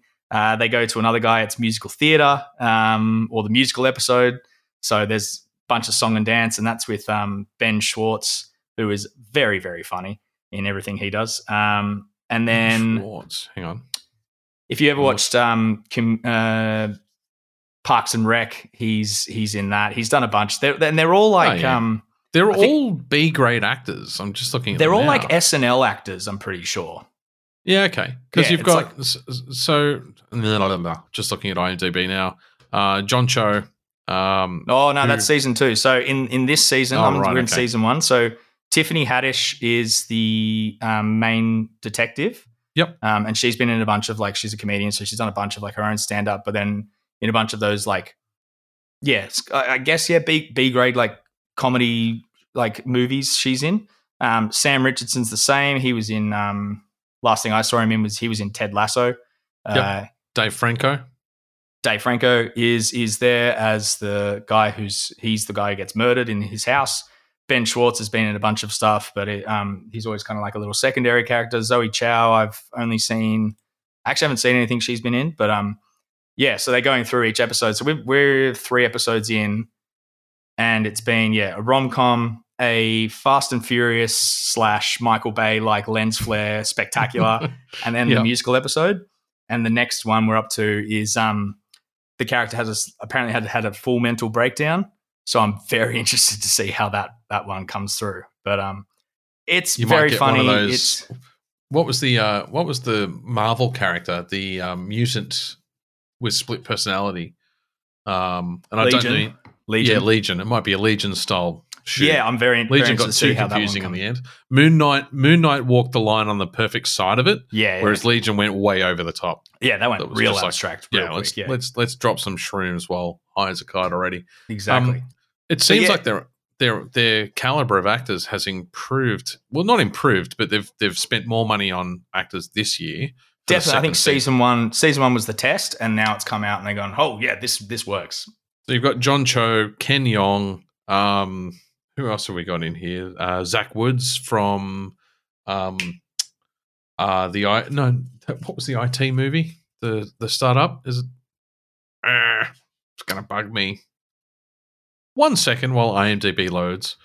Um, Silicon That Valley. Zach Woods guy, yeah, yeah. There's um, Silicon Valley. He's the he's the deadpan Silicon Valley kind yeah, of okay, assistant. right, yeah, yeah. Um, yeah, uh, they've Jack obviously. Whitehall. But I think it's also one of those things that um, I wouldn't be surprised if it's a bunch of these actors that are coming into season two have watched season one and gone, "We want to be a I part want of to sign in. That, yeah, that looks like fun. Let's have a go." And Yeah. yeah, they're doing it. So they are doing a season two, um, which I think comes out shortly.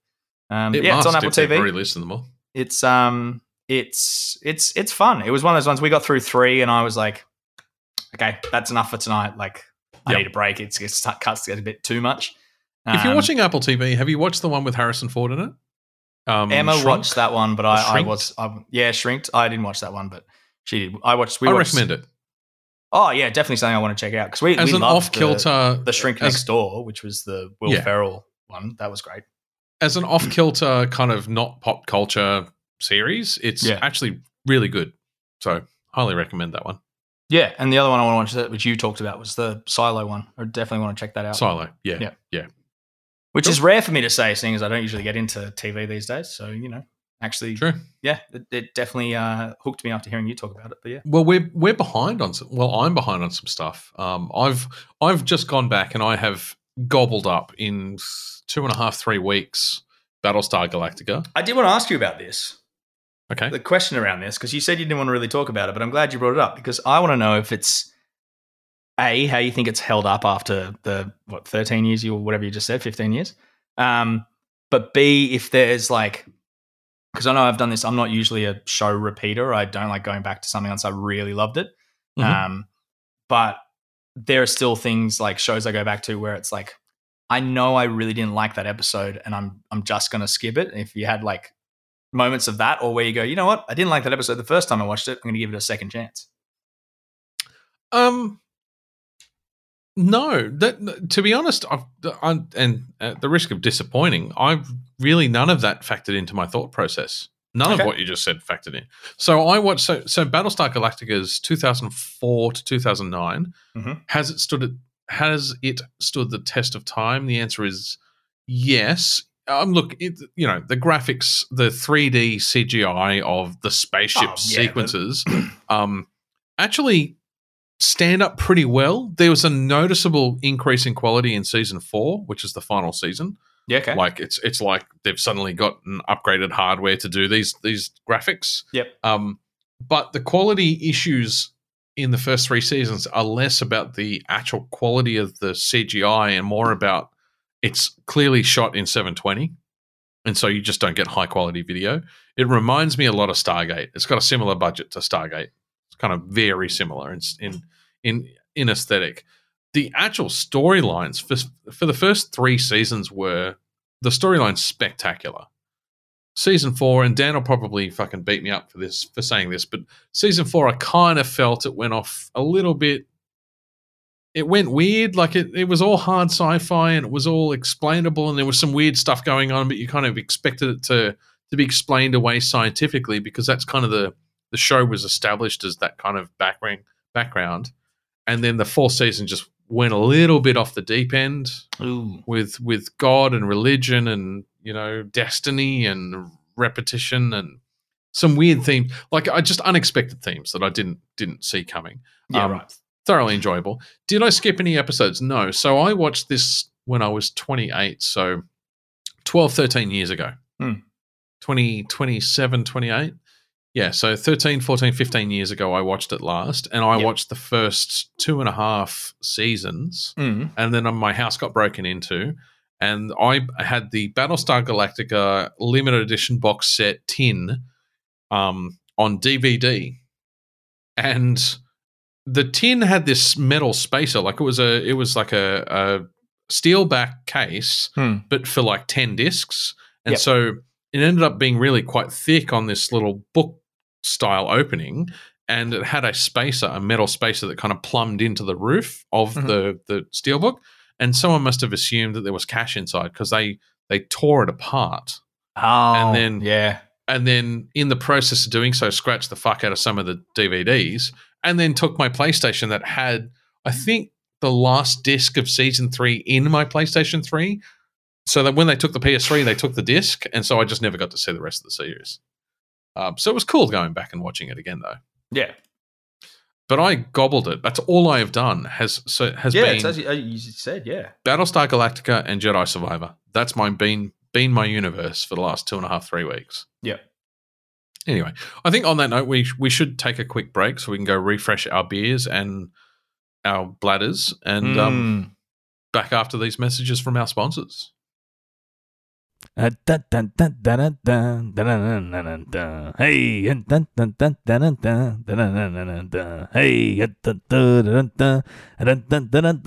Hey, and we're back. We are in my ever darkening room. Pete's in the room. cave. I am in the cave, in the man cave. Whole house is a cave, really. Yeah, so uh, we we took an extended break because my previous beer had actually expired, and I didn't feel like Hadn't Slam. expired. It just gone past its best before date. There is a distinct difference, sure, sure. Yes. legally speaking. Legally speaking. it wasn't going to give me wasn't going to give me Patent pending, patent botulism. pending, patent pending. wasn't going to give me botulism or anything, but it was not. Well, that won't, certainly, but something else will. I'm sure. certainly. Anyway, uh, so I've gone up in ABV, and this is going to become dangerous because daytime drinking's hitting different. Oh, hello. Good morning. Oh, It's oh, awake. Someone's nitro. I've awoken the nitro beast. Nitro's got your your nitro's got the opposite problem to mine, which is mine has no fucking head at so. So I just I just like bitch poured mine. I poured mine very similar to the way you're pouring your nitro, and look at the head, almost nothing. Oh, that's all right. It's What's the diminished it? already. It's a brown ale. I want to say ice cream stout. Ice cream stout. Oh, I know what this is. I know Holy what this is because shit! I, I, I think I packed this into a little box for you. You did. Holy shit! Yes, good, bad. Is that good holy shit, bad holy shit? Um, I'm impressed by the capturing of the flavors on the can name, but I- gross flavors. it almost it almost tastes synthetic. So I am so I'm going to go Oh, first. bef- obviously, before you get into that, can I just Yep. do this? Look at that creamy fucking pour. Oh, it fucking loves it. loves it. That's a grand pour. okay, Okay, so- mighty Chewbacca. I am drinking Seeker Brewing uh, Ben and Jeffrey's mint chocolate cookie ice cream stout, which is a lovely looking can. Lost my Yeah, I got a lot. The the the Seeker can design has always been very on point. very Wollongong's finest, Ben and Jeffrey's. Uh, this is what happens when founders Ben and Jeffrey get together in the brewery and aim to deliver a big scoop of yum. For this rich and decadent dessert stout, they've added cocoa nibs and chocolate syrup, tons of mint, and a whole lot of milk sugar, leaving you with a smooth, smooth, velvety chocolate stout. Hmm. They then added bucket loads of cookies just to top it all off. Be sure to have this after dinner. Contains lactose.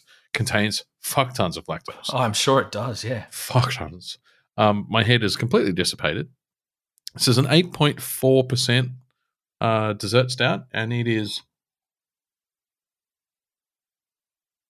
a cray cray. Oh, Jesus. Are So- you a fan of of mint choc?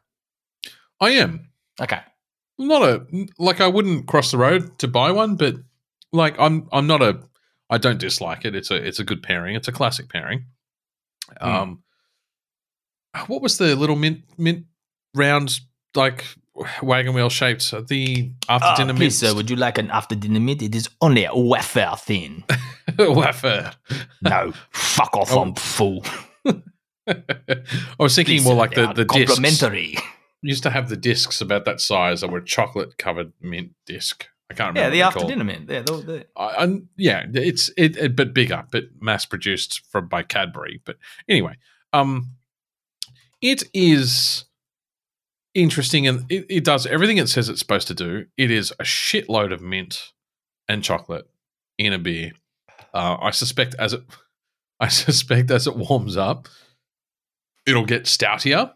Hmm. But I just burped up choc mint. Like it's very, very strong to the point where it, I, I, I doubt it's actually synthetic, but it tastes almost synthetic with how strong it is. yeah, right. Um, not too bad though. As Certainly in synthetic in terms of the mint the the flavor, the flavor strength on the mint side of things. Yeah. almost chemically. Yeah, right. Okay. Mm. Um,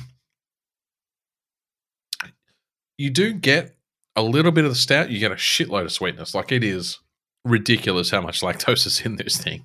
Yeah. Um, but I'm enjoying it. I'll see how it warms up. I'm going to give that a. That's a 4.25 for me. That's right up my alley. I do like Oh, a good wow. dessert stout. Yeah. I know my description probably didn't kind of prepare you for a high score like that, but uh, yeah, that's that's that's right up my alley for this time of the afternoon after a couple of beeries. Hmm. Yeah, this is what this one's doing for me. The one I've just We'll poured. see. And what are you drinking, Tom? Oh, I have poured the uh, Burnley Brewing Coffee Brown, which is a nitro coffee brown ale. Um, it's you wouldn't be able to tell because the it's upside down to indicate you need to pour it upside down. In fact, Yep. it's it's a very confusing label in that half of it's upside down and half of it's not. So I can't. I don't want to pour it upside or turn it upside down now to read parts of it, but they tend to be just um, they're pouring instructions. Yep. Uh, they have brought this in at 5.5%. Um, the coffee they have used is from Industry Beans, um, who I'm assuming are Melbourne based, just like Burnley Brewing. Burnley are from Richmond in Victoria. Mhm. Their ingredients listed water, barley, wheat, hops, yeast, cold brew coffee, and lactose. Um, so they're obviously going for like a flat white flavor as opposed to a, you know the old long black. Um, but it is it's it's beautiful nitro, like Mm. just Oh wow! Look at that velvet. yeah.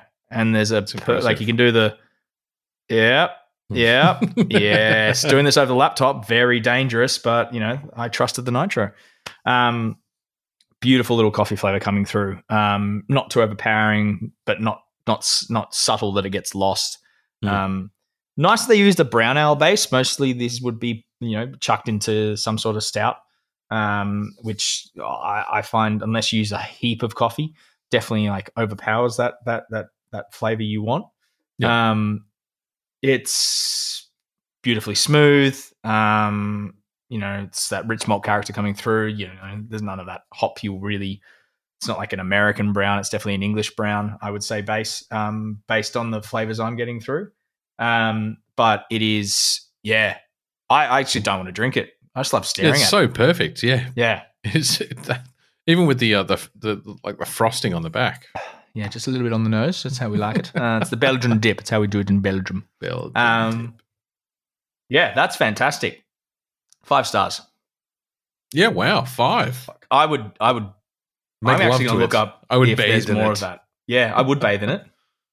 Um, That'll be it's the, just it's, the next episode of the uh, the Rebel Pilot helmet series Yeah, it's just me bathing in things in, the in Rebel brown ale. in in nitro brown ales to be exact. Um, it's a very very niche um, AMSR uh, channel that I'm gonna I'm gonna. But at least you could there. you could get away with it because it's a dense enough colored liquid that you wouldn't be over revealing anything. No, no, no. You can Um, totally get yeah. Oh, I really want to know if I can get a four pack of that. That's yeah. I'd I'd sit on that for forever. Also, Mm. also look at that. Beautiful. Perfectly beautifully aligned- done. Aligned label. Yeah. If anything, there's half a mil in that. That's dear Christ, I'm turgid right now. Well done. well done, Burnley Brewing. Absolutely tumescent and engorged. Um, that is that I'll is say- a fantastic coffee brown.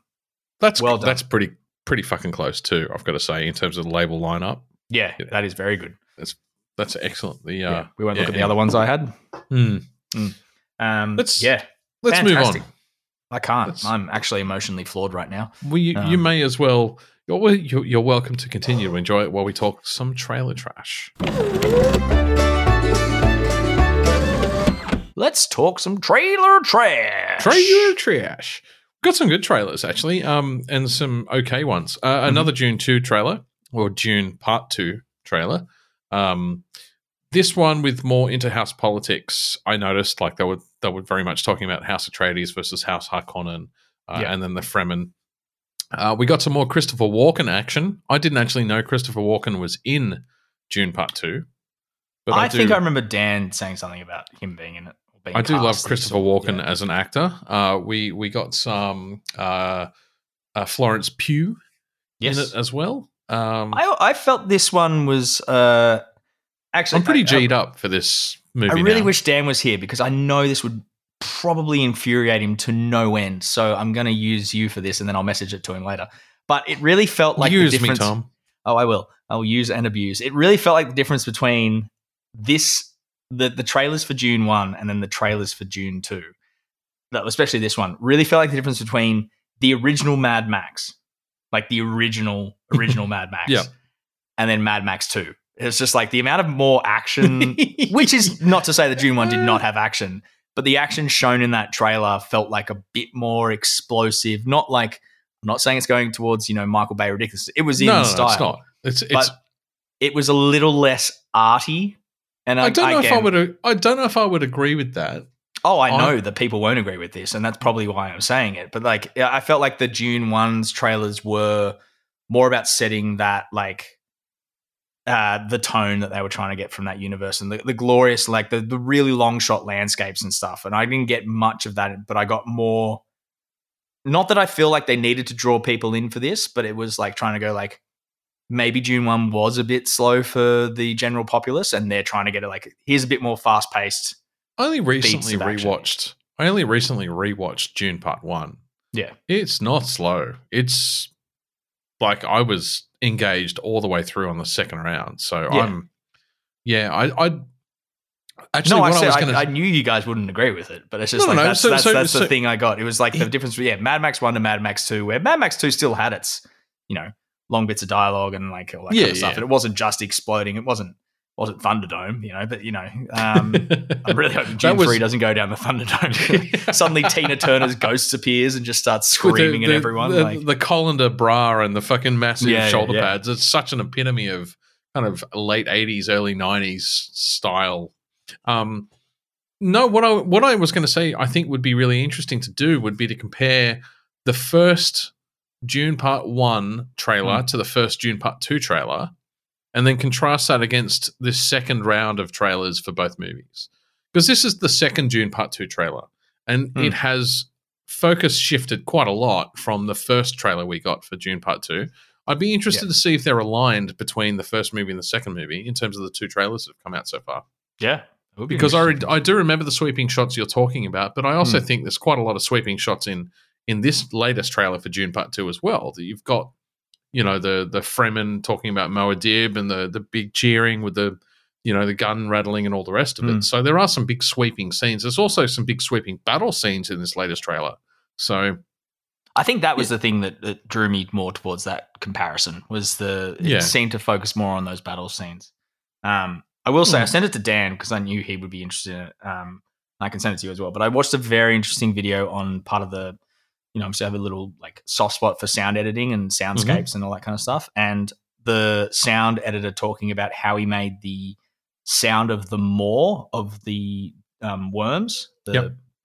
and the way he did it, and it's beautiful. And he just like he just tells it nonchalantly to the guys interviewing. He's like, "Yeah, well, I needed like a really dry sucking sound because obviously it's sand and it's arid like location, and it's just like all that sand going into that giant, you know."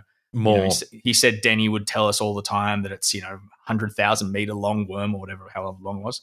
And so what he did was he grabbed his little like lapel mic, just opened his throat and made this like noise, and then passed it down like in as far into his throat it would go before he gagged on it, like just right back and dropped Yeah. the mic in.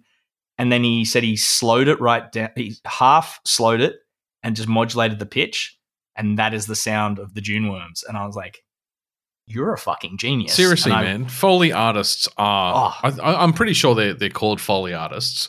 I'm like really fucking creative people. The the so i- creative, yeah. the idea that all of the punch sounds that you got in the 80s and 90s and kung fu classics were someone slamming celery with a stick Yeah, is yeah. just like who the fuck came up with that or like- like, to get like walking on snow instead of doing that, they like crunch on like like like walking on like crisp lettuce that's like fresh wet lettuce, all that Yeah. kind of stuff. It's just like, how do you think of this shit? yeah um yeah agreed and and um i, I think we've talked about in our um pixels and and pints fan chat we've we're in um fan chat that's a really shit way to call it because that sounds just too full of ourselves but in the whatsapp group for friends and family of, of pixels and pints um we've talked about uh, a couple of guys on youtube that kind Mm. of pull apart the score from a lot of the stuff that we watch. And and it's really interesting to see the soundscape design and then the the score behind a lot of the stuff we watch is is fascinating the way that people the amount of thinking that goes into this stuff is just mind blowing That is very interesting you say that because I um I will regale everyone with a very boring tale for 20 seconds of that um since we've moved into the new place, my TV and soundbar haven't been connecting like they used to. So they've got this thing where they connect and play off each other to get a richer soundscape. Yep. Um and every time we've used just the soundbar, it's been like super muffled audio for voices, but everything else is super clear. So Mm. it's like one of the 5.1 channels wasn't firing or something. Cracked the shits yesterday and like was like, fuck this. I'm gonna fix it. It's been too long. I'm sick of like getting halfway through a show and having to switch just to the TV speakers because they face back and our neighbor hates it. So Yep. sweet. I'm gonna fix this. And playing around and ex- exchanging all the HDMI ports and changing HDMI cables, doing all that kind of stuff and replaying it. And the one the one scene I used, because you know, you want to use something that you as know test scene you know what it sounds like. And for Maybe me, that's Star the, Wars thing It was it was the of the start of the pod race. It was the start of the pod race where Sebulba cheats and then Qui Gon picks Anakin up and they talk, so I could get the audio and the soundtrack. Yep. But at one point, I got no. For some reason, something happened and I was getting no audio, so I just got like mouthing, but with the John Williams soundtrack going on. I was like, I actually kind of want to let this play because I want to watch the rest of the movie just like Just this, like just to see what it's like. Yeah. And it was like the like the symphonic piece without the you know all the audio going on. Long story short, ended up doing a full factory reset on both the soundbar and the TV, and now it's fixed. So you know, long story short, if everything's fucking up, just factory reset, you'll be fine. it was It's a good old, dead on good old that switch was, it off, switch it on.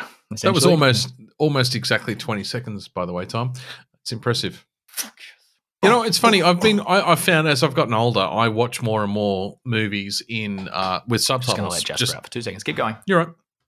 I've noticed that I've I watch more and more shit with subtitles because I don't know if it's my hearing failing or not, but I just can't get clear audio for for dialogue anymore. Hmm. And I read an article recently that says that millennials more and more are watching movies with subtitles on. It's just a thing they do. But also, Amazon have come out and said that they have now introduced this new thing to make the audio like gel better because they've been finding a lot of the new film, newer films and newer TV shows are, are neglecting the um, speech audio. Yeah. when they're mixing. Yeah. yeah. And so, so my amplifier has a setting where the, it, it improves the dialogue recognition in the Mm. center speaker by boosting kind of vocal ranges as opposed to like typical score ranges. But I find even so, in order to get dialogue to come through clearly in a comprehensible way, my brain can hear Yeah. properly, and because I don't have a hearing problem, I've got a brain problem. Um, that sounds really random, I know, but that's that's Letting The- that the one very alone. that's the very short version. No, so I've as I've aged, I found that I've found that if I sit in a noise-filled room, Mm. you sitting right next to me, speaking to me in a bar, I'll struggle to understand what you're saying. And it's not that I can't hear you; it's that my brain has trouble picking out your dialogue from the background din. And I find the same problem, and I find the same problem in some movies where yeah. there's dialogue with a lot of heavy background noise and went and did all the audio tests and all the rest of it it just turns out it's a, it's a brain thing. Your brain my brain has trouble picking out various specific dialogue threads in in a big heavy background like soundscape. Yeah. it's a brain thing not a hearing thing. Anyway um let's move on to the next next trailer. I don't know what the point there was so i'm just going to just abandon it. Uh retribution which directed by Nimrod Antal, who, who directed Predators and Stranger Things, um, written by Alberto Marini and Chris Salmanpour, and starring Lee- Liam Neeson. It, to be honest, looks like another Taken Liam movie. Neeson film. Yeah, Liam like- Neeson's at it again. yeah, it's just another Taken film. Yeah, it's, Uh, well, it's just Liam Neeson now going. I just want to be in action films. He's like, fuck it, I don't care. I've done my So- other things. Like, I just Yeah. want to. I want to shoot a whole bunch of people before I can't. You know, the arthritis gets to my fingers and I can't pull a trigger anymore. Yeah, So now he's in a car with his two kids in the back, and there's bombs with pressure plates under the seats of all three of them. And there's so it's a a speed ripoff. Yeah. And, and there's a terrorist telling him that he must do this and he must do that or else he's going to blow up. Pop quiz, hot shot. yeah. Um, but nowhere near as good as um uh fucking Die Hard with a Vengeance. Yeah, I know what you're talking about, but just Die Hard with a Vengeance. So just- as soon as you say pop quiz, just Simple Simon was a pieman. Um, oh no, I always go straight to uh, what's his name in Speed? Just the on the payphone. Pop quiz, hot shot. You got two bombs here. He doesn't talk like that at all. I No. apologize for that accent. But no one cares. No It's one entertaining. cares. It's all What's about the, the next one. Bird, Bird Box. Box Barcelona. Um, uh, so different producer, different director. Um, I think two of the three writers are different from the original Bird Box movie, and none of the same actors. Uh, but one of the original writers is in this one, Josh Malerman, or wrote this one, Josh Malerman. So This is the the the original film's the one where they're blindfolded. Sandra Bullock, yeah, blindfolded because if you see the aliens, you'll commit suicide. Copy. They they affect your brain in some specific yep, way yep, that yep, it's almost the happening with a better explanation. And I avoided watching Bird Box for a long, long, long, long, long time. And I only watched it about six weeks ago, yeah, never and I it. thoroughly fucking enjoyed it. right. It was well written, tension builds nicely. Uh, Like you get this kind of uh, zombie movie community spirit sense really quickly, where Yeah. like the, the world's ended and you, the twenty people that are the twenty randos that are stuck together in the shopping center suddenly bond very quickly as a result of being the only survivors. You kind of get that in Bird Box, and then suddenly bad shit happens. Um, Right. I I mean, Bird Box, the original was the all star cast: John Malkovich, Sandra Bullock. You know, the list goes on. Um, Bird Box Barcelona. I just uh, it seems I'll watch it. Hmm. Why are you laughing? Because I'm lisping. That's how you're Yeah, supposed every to. time you say Barcelona, I'm just like, That's why? how do- you're supposed to pronounce it.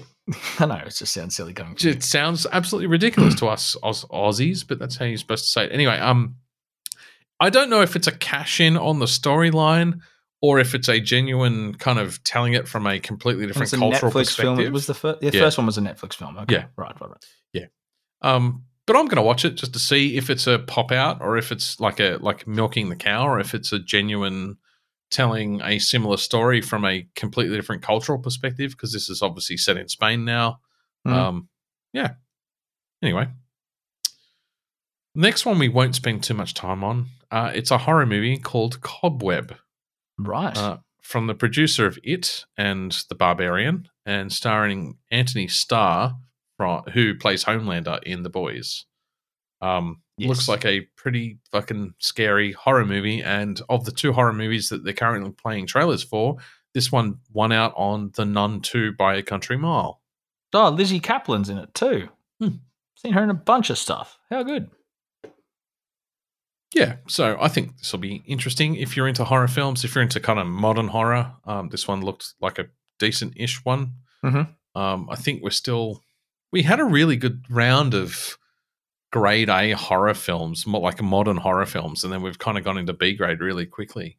Um, so I'm hoping this kind of brings us back out of that slump. I, th- I feel we're in personally. I mean, isn't that one of those things that they um whenever you have like a kind of like a nice run of the you know the A grade stuff, you get all those other people like all the follow-on, got to cash in on that. Let's go. Fucking but we had a bunch of really good James Wan like um, horror films, and then just Mm. Went off the deep end. So, uh, and the next one is oh, this is fucking hilarious. very different. Kraven the the Hunter had a red band trailer, Mhm. um, and it just I, I'm really fucking looking forward to this. It just looks hardcore.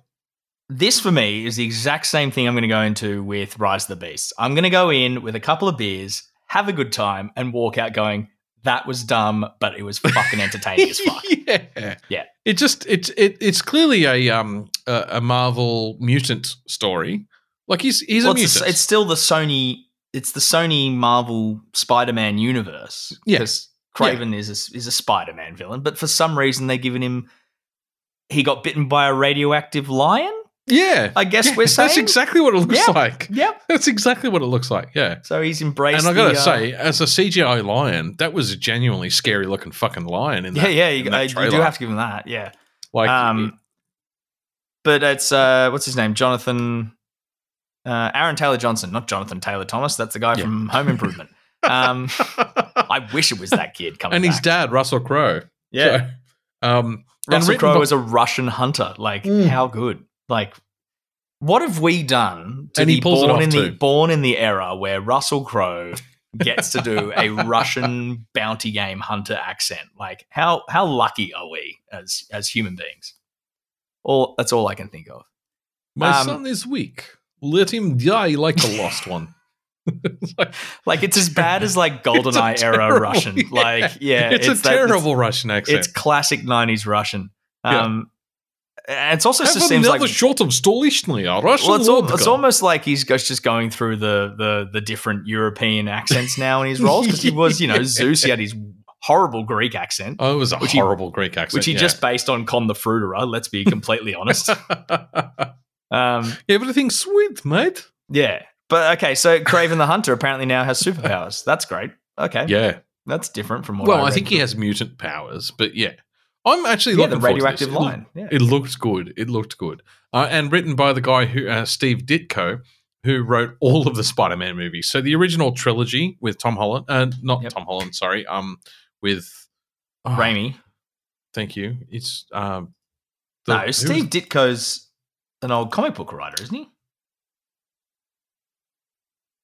Surely, I'm pretty sure that Steve Ditko was a he's a graphic novelist. Yeah, Yeah, you're probably right. he's dead.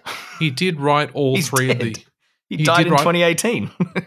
I don't think he's been involved in the production of this film.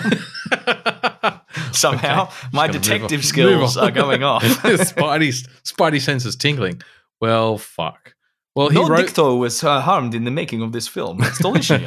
he was he, he he wrote all three. Well, he was credited with writing the Spider-Man movies along with Stan Lee. So obviously, he was one of the original inventors of the Spider-Man franchise, yeah, yeah. which makes a lot of sense. Um, well, fuck. Okay, well. Then the the writer is the the Spider-Man actual- co-creator. There you go.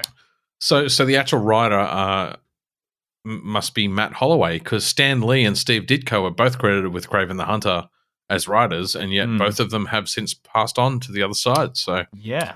Uh, I was going to say Matt Holloway, and I think I did write this in the notes, is also responsible for writing Iron Man and Uncharted, uh, Men in Black International, and Transformers: Last Night. So he's no stranger to the, kind of this style of storytelling as well. Yeah. Anyway, There we go. well, I'm a, I feel a little embarrassed, but I'm looking forward to to Kraven. That looked good. It just looked hardcore, stabby, stabby, kill, kill. I'm just wondering if it's going to go down the the the. I still haven't seen Morbius, but you know the Morbius and the the I Venom line. Uh, I mean, given it's a Venom and Spider-Man, Morbius are very different in terms of. Venom Venom's- two's not. No, you're right. Venom two was pretty horrible, but Venom one, Venom was, 1 was- on was the right refreshing, side yeah, of stupidly, yeah. like stupid over the top.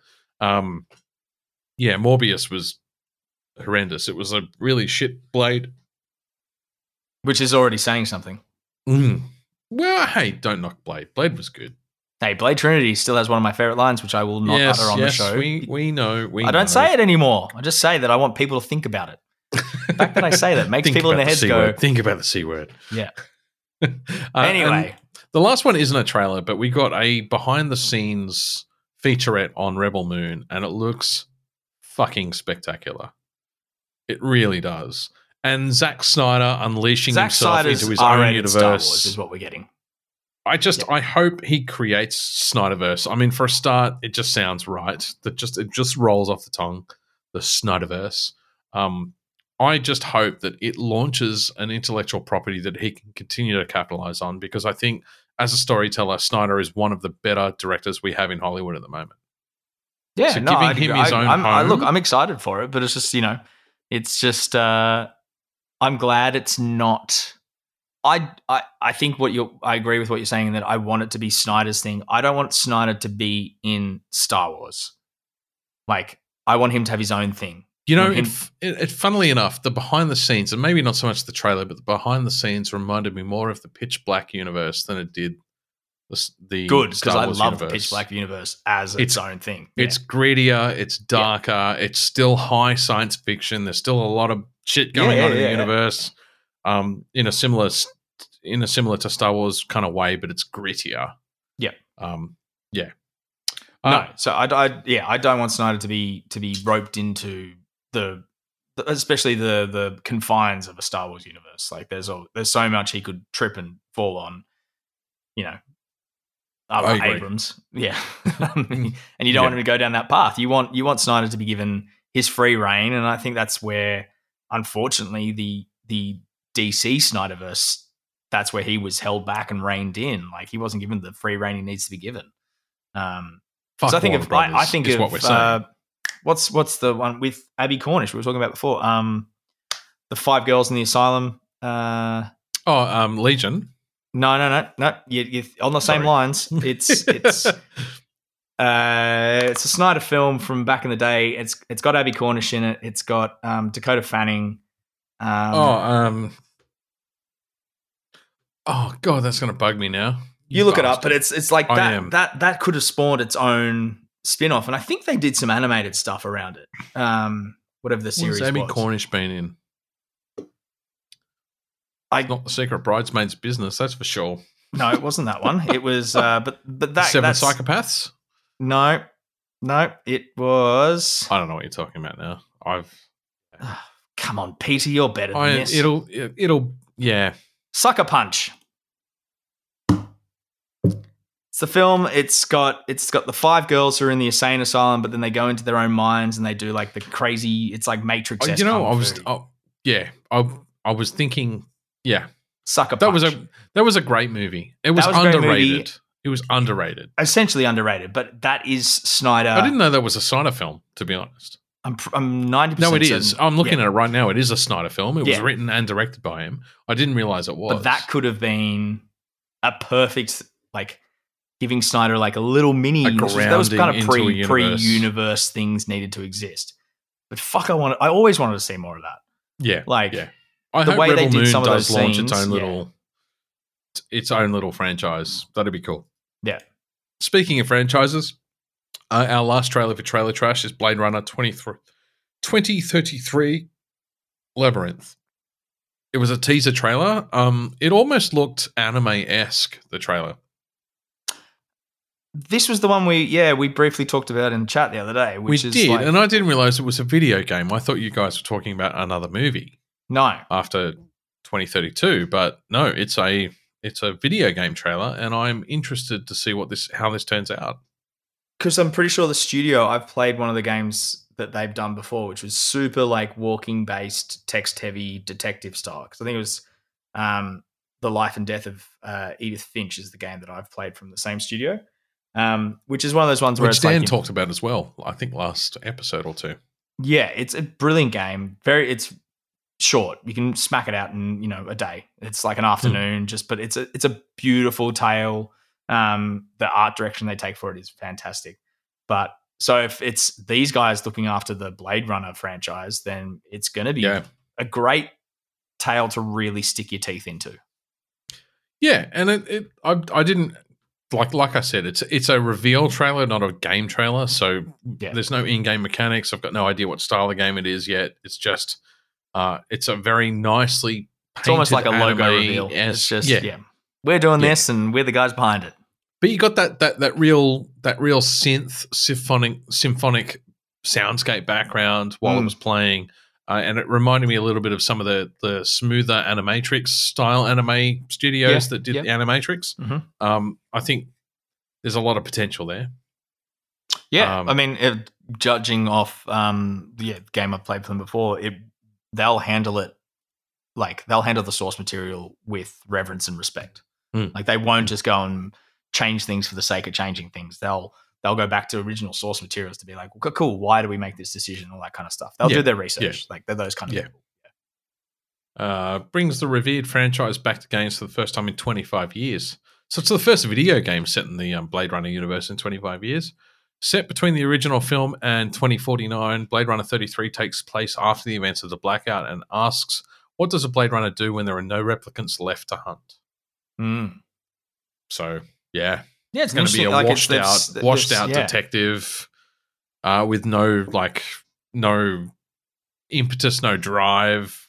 Yeah, What does Batman do when he's put everyone inside Arkham Asylum? It's like, okay, guess I just goes a little crazy, right? Well, I guess I just float around Arkham City and bunt and beat up randoms, like you know, that keep regenerating. I get the impression that that this guy, the uh, the de- detective in Blade Runner twenty thirty three, goes a little crazy. yeah, That's- yeah, it definitely feels like that. So it ends up kind of being a psychological, you know, withdrawals kind of story. So uh, it's not not due to be out until I think next year. But No. yeah. Anyway, Um, just back onto the Rebel Moon thing in terms of the um, the fact that it is Star Wars kind of esque and R rated. I don't know if you saw recently that uh, James Mangold, the director behind the Wolverine, um, the, you know, beautiful Wolverine film we got, uh, came out recently and said that he had originally written an R rated Boba Fett film that Disney went, "Holy shit, we cannot Yeah, make nah. that. We can't do it." And he was like, "Yeah, I realized I went a little bit too far with that one, but you know, that would have been epic though. An R rated Boba movie. Fuck yeah. by the director of Logan, like, Fuck I yeah. mean, Yeah. yeah. Uh, That would have been- That would have been very Western, fastest gun in the West no, that's that's the whole thing. Yeah, he was like, it was pure, pure Western, like you know, man with no name style theme. and, and and Tatooine is that perfect planet to tell that story 100%. in too. Yeah, yeah. Mm. Uh, but yes, he came out and he said, I may have been a bit. Overzealous in that. with- yeah. yeah. Yeah, that's that's maybe I'll do that as a fan film one day and not get any you know backing behind it or official thing. And it'll be like, yeah, it'll be uh, Bubba Fett. Yeah, Bubba Fett. Bubba Fett. Bubba, Fett. Bubba Totally Fott. different. Bubba Fott. Just to Bubba just to make sure there's no no So nothing. there's no uh, breaches of intellectual property rights. Yeah. Yeah, and his his armor will be blue and orange as opposed to red and green. There you go. Yeah, that's how you get around it. You're welcome, James Mangold, if you're listening, which you won't be. But you know, never mind. I'll tell you. You never know. You never know. You never know. Just tag him in the comments. Yeah. All right. Let's move into our fourth beer. Now that we both have an empty glass now. Dirty, dirty glass. Uh, and then we're going to our spotlight topic for the evening. Luckily, my last beer is definitely going to overpower any flavors from the uh, last one. So I will I will put up with the dirty glass, but always wash your glass. Don't be a grub like me. Don't be a grub. Don't be a bloody grub. Ooh, daddy like, daddy Like like. about Loki's about to get launched out of a window if he keeps meowing like that. Now this has got okay, that head's very thick and very brown. Ooh, give us a give us a geese there, mate. Mm. Let's see what you get. No, you it was a bad paw, but look at the look at the head on that. It's a it's a, Oh, that's nice. it's a shiny brown. That's Ooh. that's not bad from a dirty glass. Mm. Um, I'll start. I am having uh, Dainton's Red Dragon Red IPA. Uh, Peter, you've inspired me. It's a very nice little, uh, lovely little can art. Mm. Um, little smauggy, little uh, um, D and D focus. There are a couple of uh, um, twelve sided die on there. Um, uh, a couple of skulls and stuff. So I can't actually read the back because it's written in very dark Cornish. red on black. Hang on. Right. Here we go. Roll a 20 and enter a realm of bold flavor with fiery hops, notes of caramel, raisin, and rich red toffee malts. Red Dragon is the ultimate thirst slayer. Okay. So What's I've obviously I've got some initial initial uh, issues with that, I guess. Um, if I'm really thirsty and I'm going to reach for a beer, which is obviously detrimental to my thirst because uh, beer generally dehydrates you, um, Yep. no matter what, uh, no matter what the VB ads say. Um, the last thing I'm going to reach for is a red IPA to refresh my palate. I'm going to reach for a Very a dry crisp, and bitter. a crisp pilsner or maybe a, Yeah, a light yeah. Australian pale. Um, tell you what though, that does pour a rich ruby red. That is Mm, that is it's a lovely color. Oh, oh, that is great. Um, and look, Dainton have a very long history of making really, really good, like one-off beers, and I've never never seen this beer before from them. Um, it is My relationship with Dainton's very hit and miss. I've I've loved some of their beers and I've fucking hated some of their beers.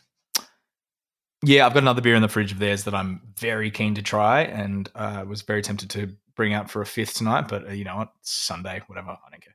Um, Whatever. That has a really nice grapefruity, grapefruity characteristic straight up front to it. Um, it then comes through with, like they said, a bunch of that red, rich red toffee and that maltiness coming through. At the back, oh, there's something at the back there though. Um, Something that doesn't it strikes a discordant note by the look of it. it's not necessarily discordant. I'm just trying to place my tongue palate on it. It's Okay. Place your tongue on uh, it, Tom. Place my tongue on it. It is. It's like that. It's it's the bitterness of the toffee hitting the the the sweetness of the citrus, and it kind of goes a little bit discordant at the back there. Hmm. Um, it's it's it's too much happening at once. Yeah. and that's Yeah. its own, it's it's the problem of like there's there's these really bold flavors up front and right at the middle, like the upper middle, and then it's hitting the back palate, and it's just like, oh shit, I can't comprehend everything that's going on right at once. And you Mm. know, that's not to say that's not a good tasting beer. It's just like it it's like a weird question mark at the end of the beer, like you know that kind of feeling of like yeah, I do. like it, it Perfectly put. almost is borderline herbal tasting, but like definitely not Mm. like say like the space cake we had last episode. Like it's Yeah. not that kind of whoa, Vegetal. That's that's weird vegetal herbal. Hmm. It's it's definitely just that toffee, that that bitterness of that toffee caramel note coming through and hitting that like quite strong citrus grapefruit. Um which in itself is interesting. I imagine that's what, you know, it's it's that three layers of being burnt by dragonfire. Like initially it burns and then you go, well, this kind of doesn't know, and then you're a crispy little thing at the end. So yeah, Yeah, you're a husk. yeah, just a husk. Um, I'm going to give that a four because it, yeah, that that that toffee, initial toffee and grapefruit are really really nice, um, and like a step up from each other. Um, and but yeah, uh, it would have probably been higher if they just melded a little better at the back. The only way, the only way I can describe that for those playing at home. But um, Yep. Yeah, yeah, Makes sense. good. I, I yeah, I definitely at the end I rolled a natural natural two at the end there. Natural two. Hmm. okay, fair enough. D and D joke for those playing at home, which I probably got wrong because I've Because you're still yet to play D and D with us. We must. We must. That'll be that's true. What have you This, I've got a night ender of a beer.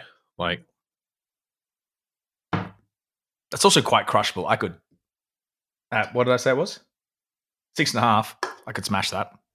This, on the other hand, I could not. So I am drinking Goodland Brewing, who we've never had on the podcast, I might add. Um, I don't know if you can see that. It's a very shiny can. It's very like paint. They have, they have cool can designs. I've had a few. of yeah, yeah, it is kind of a cool can design. It's it's like metallic gold and non-metallic gold on a, like a green and very very dark or black, dark green or black background. Mhm.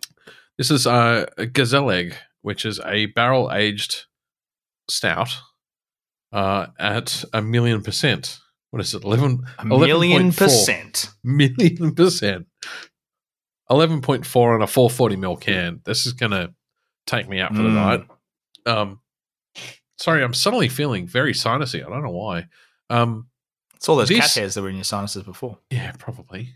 Um, this is lovely in the way that only bourbon aged uh, bourbon barrel aged stouts could be lovely.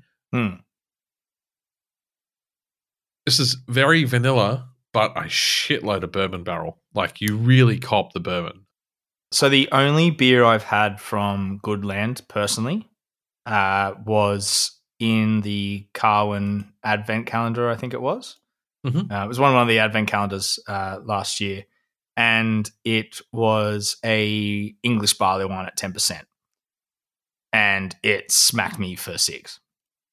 So, I mean, I expect this will smack me for six as well. Yeah. Um, but it's it's it's quite lovely. I mean, there's a lot of vanilla.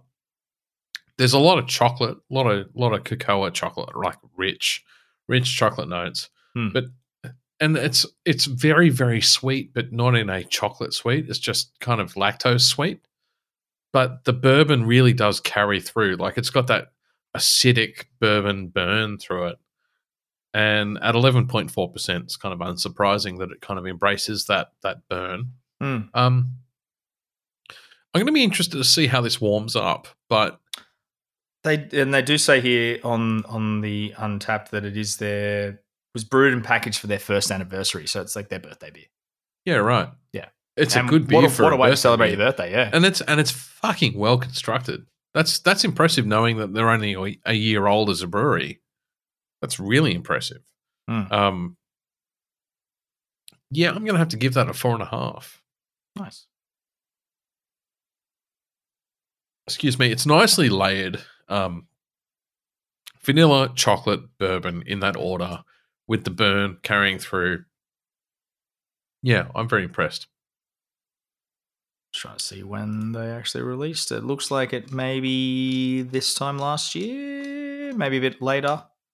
The looks of things. So yeah, they're about a year and a Uh, half. Best old. before the 14th of the 7th, 2022. No, that can't be best before. Uh, no, best cheeky fuckers. Best before the 14th of July, 2032. Yeah, they know what they're talking about then. um, So I, I would assume that it was actually brew. It was released the 14th of July 21. 2000. Mm, mm, yeah, yeah. Or they put a 10 year on it, and it's 22. Or 10 year after the Or year, the- you generally give a beer. You- You, give, give yeah. a beer a year and then they give it 10 on top of that. Yeah, yeah. Yeah, you're probably right. Yeah. Yeah. Um, Yeah. Cool. Gezellig Good beer. Mm. Don't know what Gezellig means.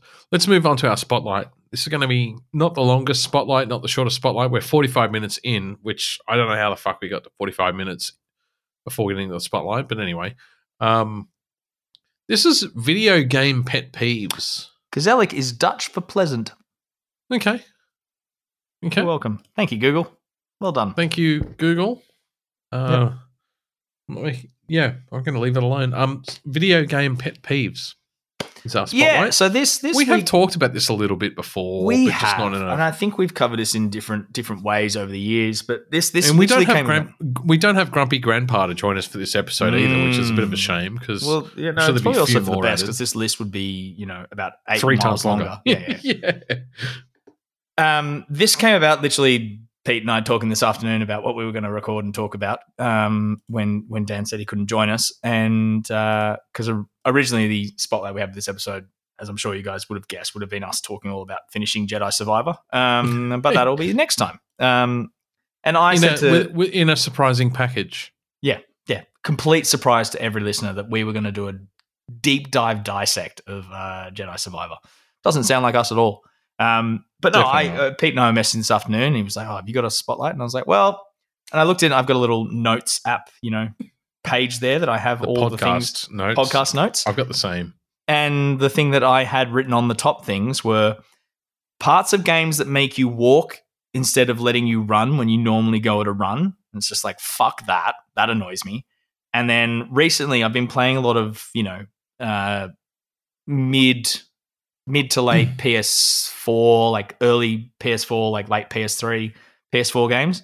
And they constantly have, you know, the guard dog as the enemy that you have to. The only way you can get past the guard dog is to brutally murder this innocent animal. Um, and I, sure, 10 years ago when I was playing on the PS3 and didn't have a dog, I was like, whatever, didn't, I didn't phase me. Now being a dog owner, I'm like, it's actually a bit fucked. And I actually don't enjoy it as much as it, you know, I think it's a bitty, a bit of a tired and overused trope. Um, is is was where this thinking came from, and then lo and behold, uh, we we both had lists, uh, you know, a mile long of things of like, yeah, well, I fucking hate this. I also hate this. Pet Um, peeves in video you hate this, but I might not hate this, and it's coming, and that's where we've, we've ended up with. So Yeah. um, look, we'll we'll start at the top, which was walking sections instead of letting you run. So you know, normally in a video game, you get to go at least at a trot. Let's say a trot is the best way to yes. describe it. Um, half jogging, half running, infinite stamina. Um, not something I could actually do in real life because you know I'd get half halfway down the road and go, that's that's a bit tough. Uh, maybe we slow down a bit and go at a, a lovely paced walk. Um, But then you get to somewhere like a settlement, or you go back to your base, or you go Oh, Red Dead Redemption. As soon as you're within a kilometer of your fucking home base, you have to walk. yeah. And in fact, in fact, there's so many missions. Sorry, just just no, you just jump right me. in. This is exactly this what is- I want. This is triggered. visceral, visceral fucking hate. so so there's a bunch of missions in order to get the, the gold uh, sorry in order to get the platinum trophy you need to get a bunch of gold medals in various missions through rdr2 and a lot of those missions are timed. You have to finish the mission in this or you have to finish this segment in the, a certain amount of time. You have to start in this segment this amount of time. And a lot of them revolve around ending the mission in your home base. But as soon as you get to the perimeter of your base instead of sprinting or galloping on your horse, you you slow down to this fucking slow walk. And so many missions, Yeah, yeah. yeah, so many missions are timed around. Well, actually, instead of going to the base, why don't you go all the way around the very edge of the cliff face to enter the base right at the point where their mission ends? Because that's the only way you can get the gold medal. It's just so fucking annoying. Death Stranding was the same. Death Stranding, there's so many missions where you have to fucking walk at a snail's pace instead of run because you're carrying too much shit on your backpack. It's just Yeah. fucking annoying. Well, I mean, we go back to Sorry, any any any sort of those like RPGs like Skyrim. It's like you suddenly become over encumbered. You're like, Oh well, encumbrance I can understand as a consol- as a like a conceptual oh game yeah, you think about, but you also totally think about different games. Like you think about those RPGs like Skyrim. That's Skyrim's a perfect example of that, where you, you suddenly go just 0.5 over your hundred yeah, yeah, half a kilo over, and suddenly you've and gone suddenly from running you to, cannot, to you like cannot move faster than a snail's pace. But Yeah. you think about you know playing a game like you know let's let's say Horizon, where it's like, well, I've got full ammo for every single of the eighteen weapons I have on me right now. and the eighteen weapons. Where the fuck are they going? yeah, like yeah. And there's there's many funny cartoons in in you know especially in like the gaming parody comic world of you know a, a Link from Legend of Zelda, and he's just got this backpack that's just filled with shit, and he's just like, I'm ready to go. It's like, yes, of course, there's that element of you know, um, belief into like, yes, this guy can carry 18 bombs on him without having that are the size of bowling balls without it slowing him down. Like, yes, Yeah. there's that disbelief kind of thing. But uh, yeah, encumbrance is, is definitely one of those things that jumps in. The thing that I think it was for me with the, um, especially with the idea of like walking sections that when you normally go at a run would be like, as you said, getting back to your home base because if I think about it, when I'm getting home, That's Like- when you're racing the most. Well, not even that, but when I get into my house, especially in a video game where I can do stupid shit like just drop roll everywhere, jump off something, backflip, whatever. That's the shit I'm going to do in my home base or in my house if I could. Hmm. If I was walking down my hallway and everyone was like, "Oh, we're going to go out," I'd be like, well, "Cool, I'm going to wall run around you. See you later. Bye bye." I'm going straight to the beer fridge. Like, you know, this is where I do the dumbest shit because Yeah. the public isn't there to watch me. Like, why would I do the same in my role playing game in my home base? Like, yeah, if I want to drop roll into someone a thousand times who's there cooking at the fire, making the stew for everyone, because I'm a pest, why can't I do that in in my role playing game? It's just like suddenly I'm like, no, no, no, your homestead's sacred. You can't do any of your silly shenanigans shit here, Mister Game Player. Like, you know, you act normal now. Like you walk around like it's no one's business. Um, but then there's some games who like let you do that shit, but then when you start acting the fool, so I was in a uh, actually playing Dishonored the uh, DLC last night, and normally you can go through and you just sneak, you just pickpocket everyone, take all their Hmm. gold. Fuck yeah, that's mine, that's mine, that's mine. But if you did it in this home base, all of a sudden everyone went, "Hey, fuck you," and turned on you, and I was like, "Oh, that's actually that's actually kind of believable. That's good. Like that's that's okay. Yeah. I can't be a dick in this homestead like now." When you're home. Yeah. yeah, yeah. It's like you know, it's that kind of it, treat your home with respect kind of thing. Except it's you know, it's a video game, so it's like I'm going to take a shit on the floor and fuck you. Um, there's nothing you can stop me from doing that. But yeah, it's it's, uh, and I know normally those walking sections they are for story beats, We're and we talked about that this. later. It's, it's, oh, we're, We're gonna, gonna get into that. later. yeah. Is that hell later down the line? Oh, it is. yeah. Well, Yeah. I have jumped ahead. I have lots of I have lots of walking issues in video games, but we should talk about your dogs. Yes, uh, dogs as enemies was a it's it's like that late PS3, mid PS4 thing. Every single game had to have a a uh, guard dog element to it. German Shepherd. Usually a German Shepherd or some wolfhound looking thing, and it's just like a it's it's you know it's um it's a negative stereotype that doesn't need to be perpetrated in. in Unless it's a pit bull, an American pit bull, which is a stereotype that should be yes and no. A lot of uh, and this is a bigger topic that we probably Yeah, get into. some political implications to that, really, these yeah, days. but a lot a lot of that comes down to the way the dog is treated, and a lot of those dogs are abused in whatever lifestyle they're doing. Like we we had a German Shepherd live down the street from us, and it was a rescue after working um, either some sort of military or police, and it was it was fucking like traumatized to the shit. Like you couldn't walk past it without it going off. And it's like that's not that poor fucking dog's fault. and yet I've um, met some some absolutely gorgeous long haired German Shepherds before. Yeah. So Yeah, they are But a I- protective breed, the- and that's why they get used for those kind of those. With the American bulls, I would have a different conversation about if we were talking about those. Luckily, we're not a We're not, pet yeah. behavioralist podcast. We're not going to go right into that. So we're not going to. But we're not sort of. Yeah, but it's, it's still that stereotype of savage dog attack. It's like Yeah. most dogs don't want to uh, don't want to do that. They just want to come up and say hi, wag their tail, and hopefully get some food off you. Some some traits. Yes, a treat Yeah. would be delightful. Yeah. Um, I've been a good boy. Yeah, hundred percent. And I I do the same thing. I wag my tail and go, I've been a good boy too. And then they go, Tom, please stop, get out of my house. And I go, yeah, okay. Weird. Yeah. Um, yes, very weird. But no, it's um, it's, it's it just feels a bit lazy these days, especially. there hasn't been too many recently. I so no, when- but I've uh, having gone back and seen how many video games used it in that. I'm sure there's like- an Uncharted fucking link there, and I'm sure there's there's dogs in Uncharted oh, almost and every Far game. Cry and Oh, Far Cry used every single animal known to man. Don't you worry. It wasn't just dogs. That that was actually the best part about them. But it was um, yeah, like uh, but The Last of Us Two definitely played definitely had German shepherds in it. Yes. Uh, and playing Dishonored, they have these wolfhounds in it. And then before that, you know, playing through, well, I was playing through Far Cry and then also playing through um, Wolfenstein. And it was just, Mhm. but it was, I think it was the thing that got me was just like the unnecessary kill animations for them.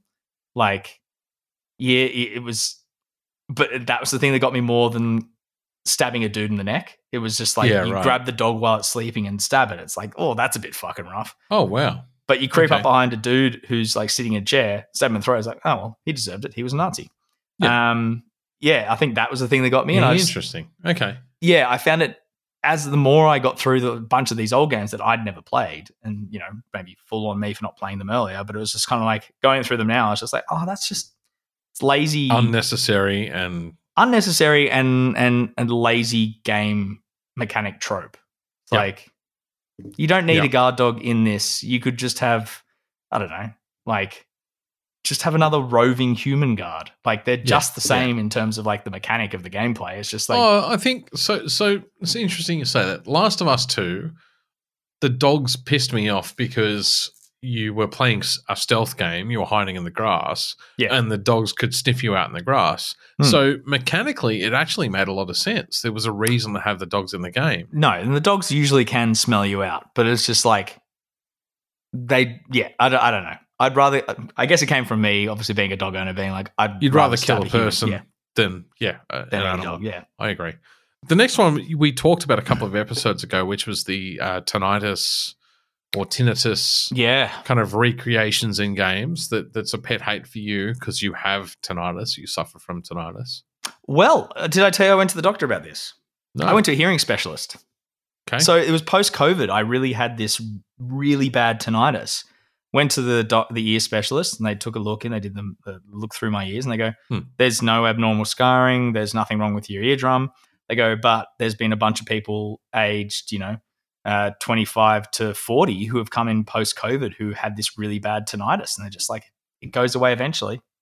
Wow. like, "Cool, thanks." okay. So that's where that came from. Um, this is the hearing episode because uh, I, I talked about mine, my ear doctor earlier, and I I have suffered from a different kind of tinnitus than the most like the typical presentation, which is the, the ringing sound. I hear like surf sounds, like really Oh, loud yeah, yeah, yeah, white noise, and I've had dreams that have been white noise dreams so loud and that they've gotten scary and woken me up as if it was a nightmare, and it was just from white noise sounds in my ears. Hmm. And yet, have recently gone to an ear doctor and said everything was fine. So Apparently, it's this weird post COVID thing. Yeah. So know it was, but it, but fucking cat, there's a cat there. Um, not that's an enemy. Uh, you know, don't stab that in the throat. Like you know.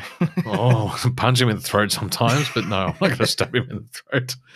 but yeah, so like, but that tinnitus, like when it when it was happening to me, it was savage. I can only imagine someone trying to play any sort of any for, form of shooter game with actual tinnitus and the Man, go on The- Reddit. It's the it- pain it, they causes must feel. Yeah. But, but but it's not just pain; it's also anxiety.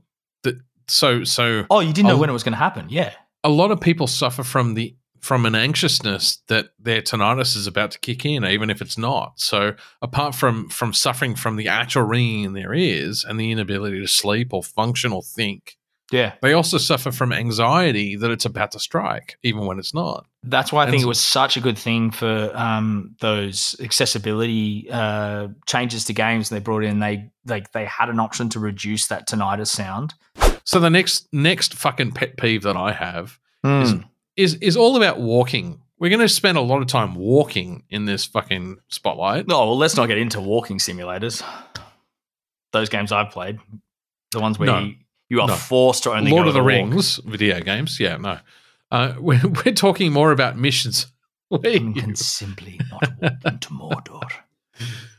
missions where you have to follow or escort an Ah, NPC. Fucking NPC, either the slowest or the fastest, absolute dickheads in the universe. They're always the slowest. You have to go from A to B, and and that fucker or walks they go, super we'll meet slow. you there, and then all of a sudden they teleport. I'm cool with that because I can skip No, all the um, bullshit in yeah. between. I'm I'm cool with the teleporting. It's it's the you cannot walk too fast, or they're behind you in it, and you fail the mission. That's Red Dead Two, or they or you walk, get too far behind them and you fail the mission. Yep, yep. Or you walk, so your walk pace is slower than their walk pace. Yeah. but but then you go to run and you outrun them instantly. So you end up in this awkward stop start stop start while this fucker walks, and that was all of uh um. Oh gosh, what was the Japanese RPG uh, game that we all fucking loved? That happened all the time in that game. the uh, the game set in Japan, um, uh, Ghost Ghost, of of Tsushima. Thank you. Ghost of Tsushima was like that. It was so many escort missions where Hmm. your your walk was slower than his walk, your run was so much faster than his, and you ended up in this stop start, stop start, stop start. Or they got on a horse and then they got stuck behind a tree, and then you had to go back and like circle around them so they could be Oh, pushed from behind the tree. Fucking like Because they had this the- like tank circumference around them that they Yeah, had to. yeah. Uh, so so any mission where you have to escort an NPC and their their travel Mm. pace is shit, uh, drove me fucking nuts. Usually because they're too slow. Um, Not ninety percent of the time, it is just yeah. You you go cool. I know exactly where we need to go, and you expect the game to go like let's just get there, motherfucker. let's get there. But if we're bringing this person with them, they're going to jump with you. Yep, yep. And then there's the the other missions that I think are more frustrating than just walking someone are the ones where it's just like halfway along the way, we're going to run into some enemies you do need to defend your character from. Yeah. And dare not go too far, otherwise your enemy who's very slow and your the enemy you need to fight are literally just waiting for that person to walk into section. Yeah, 38. that person, not Yeah. you. That Yeah. person. So you can't trigger it early to you can't even run ahead. That's Yeah. right. Yeah. Um, so that shits me. The the the whole lore dump on the the mission while walking shits me because Which is where normally those slow walking segments come in. They just want to do a, an exposition, an ex, ex, po- that- expose. that's the one. Um, dump on you, or like, yeah, they want to tell a big chunk of story while you guys walk from Temple A to Temple B. But the story is always it's like it's Usually it's- personal. so in so in RDR two, inconsequential. Yeah. yeah, But in RDR two, it'd be like I'm going to tell you three quarters of the story before, and, and then we're going to get there Hmm. to the destination, and you're never going to hear the end of the story. Or I'm going to tell you 100 percent of the story at three quarters of the way there, and it's going to be awkward silence for the rest of the trip. It's Mhm. just poorly scripted all the way through. Or I'm going to stop in the middle of my story to fight the random encounter that crossed the road. Hmm. And then after the random encounter, I'm going to wait five seconds of awkward silence and then just re enter the story like nothing happened. So there were a few games that combated this recently. Um, so uh, in terms of like trying to avoid story dumps, if I wanted to play Sui style and not listen to a single aspect of the story whatsoever, um, Yeah. the most Fuck recent the lore. I'm just here for the trophy. Exactly. The most the most recent Far Cry games have been really good at like if you skip the entire conversation when they're telling you what's happening for a mission, they go, "All right, you've got things to do. Fuck you." And they like they they get a bit offended and they go, "But whatever, do the thing, the fetch quest you need to do for me." Um, God of War in the boat, or when you were traveling around, and like Mimir would tell you a story, but Hmm. if you hopped out mid story, he'd go, "Gonna take a pause." Then when you go back in But the boat, we'll goes, pick up the story when we're back. Yeah, yeah. I as like I was the way saying, lad, uh, you know, you bumble through this and you bumble through that, um, which that was that was very very clever. That was quite um, seamlessly delivered. Actually, they did a good was, job on, it on. God of War very, very one well. and two. Yeah, and then um, oh, there was another game I had which it did the same thing, and it'd be like you're running along with someone. Oh, it'd be in my list of recent games, and I can't think of it off the top of my head right now. But it'd be like you'd fight along, and then they go, "Hold that thought." You do the fight, and then they'd actually go, as I was saying, and it'd be like either over the phone. Oh, actually, it was it was in Far Cry again. In the later Far Cry games, it'd be like you be like someone randomly calls you and goes, "Hey, I need you to do this mission," and you Hmm. go, "Hang on one second. Sorry, what was that? Um, you know, and it, it goes occasionally like really lifelike like that. It'd be like you know, yeah, it'd be like us talking on the phone, and then I go, "Hey, Pete, just hang on one second. I'll be right. Yeah, What do you want? Yep, cool. Don't I'll care. be right Cool, back. Thank you. What do you want, Emma? Yeah. Yeah. Yeah. Yeah. it was it was the it's so that's actually turned around, which I think is very clever from game developers to realize that not all of us have the time of day to listen to long winding stories as we walk along at a snail's pace. We want to get through the main story mostly. Um and that'd be just- also like a lot of those the- games going the feedback online like aspect of thing and like they get to see those stats of how many people actually stopped and listened to character X talk about this or character Y talk about that, and then they I'm go, just- "Oh, cool! Like if we can make it a quicker exchange of information." Yeah. Yeah. I'm just not a huge fan of of some of these things. Like it's extra lore. A lot of the time, it's not even core storyline messaging. no, it's just yeah. it's extra lore, and it's kind of forced down your throat in that sense. So, Hmm. yeah, That can be annoying. I'm going to move on to Mm. the mine. The next pet peeve I have is really around cutscenes, and there's two think it's a pet styles of. I think it's a burning It is for me. lives in all of us. yeah, just unskippable cutscenes. If I have to watch the cutscene more than once, Especially after you've already watched it once and then you've died. Yep. And yeah, you have to watch drives it again. me fucking nuts having a slow walk through that shit. If if it's Nothing content, prepares you more for a boss fight than having to watch their and and the one the of the lead best in, the one of the best times. memes I've ever seen about it was the um uh the Scarlet Witch versus Thanos and he's been like I have no idea who you are and she's like you took everything from me and it's like you're Thanos like she's the the villain and it's just like because you keep skipping that un- that cutscene of the of the him like the villain like doing that Yeah. speech yeah It just it yeah, all that reminds me of the end of the first Doctor Strange. Like, can we just skip through the bullshit of like killing me? Yeah. Um Dormammu I've come to bargain yeah. It's just uh, so unskippable cutscenes. If I if I'm not interacting with the game, don't force me to fucking watch it at your pace. yes End of conversation. Um and the other you know, it's actually more frustrating, I think, than unskippable cutscenes in a game. It's having certain cutscenes that are unskippable when others are. Because they lead you in with a false sense of security, thinking you can get through this fucking bullshit. yeah.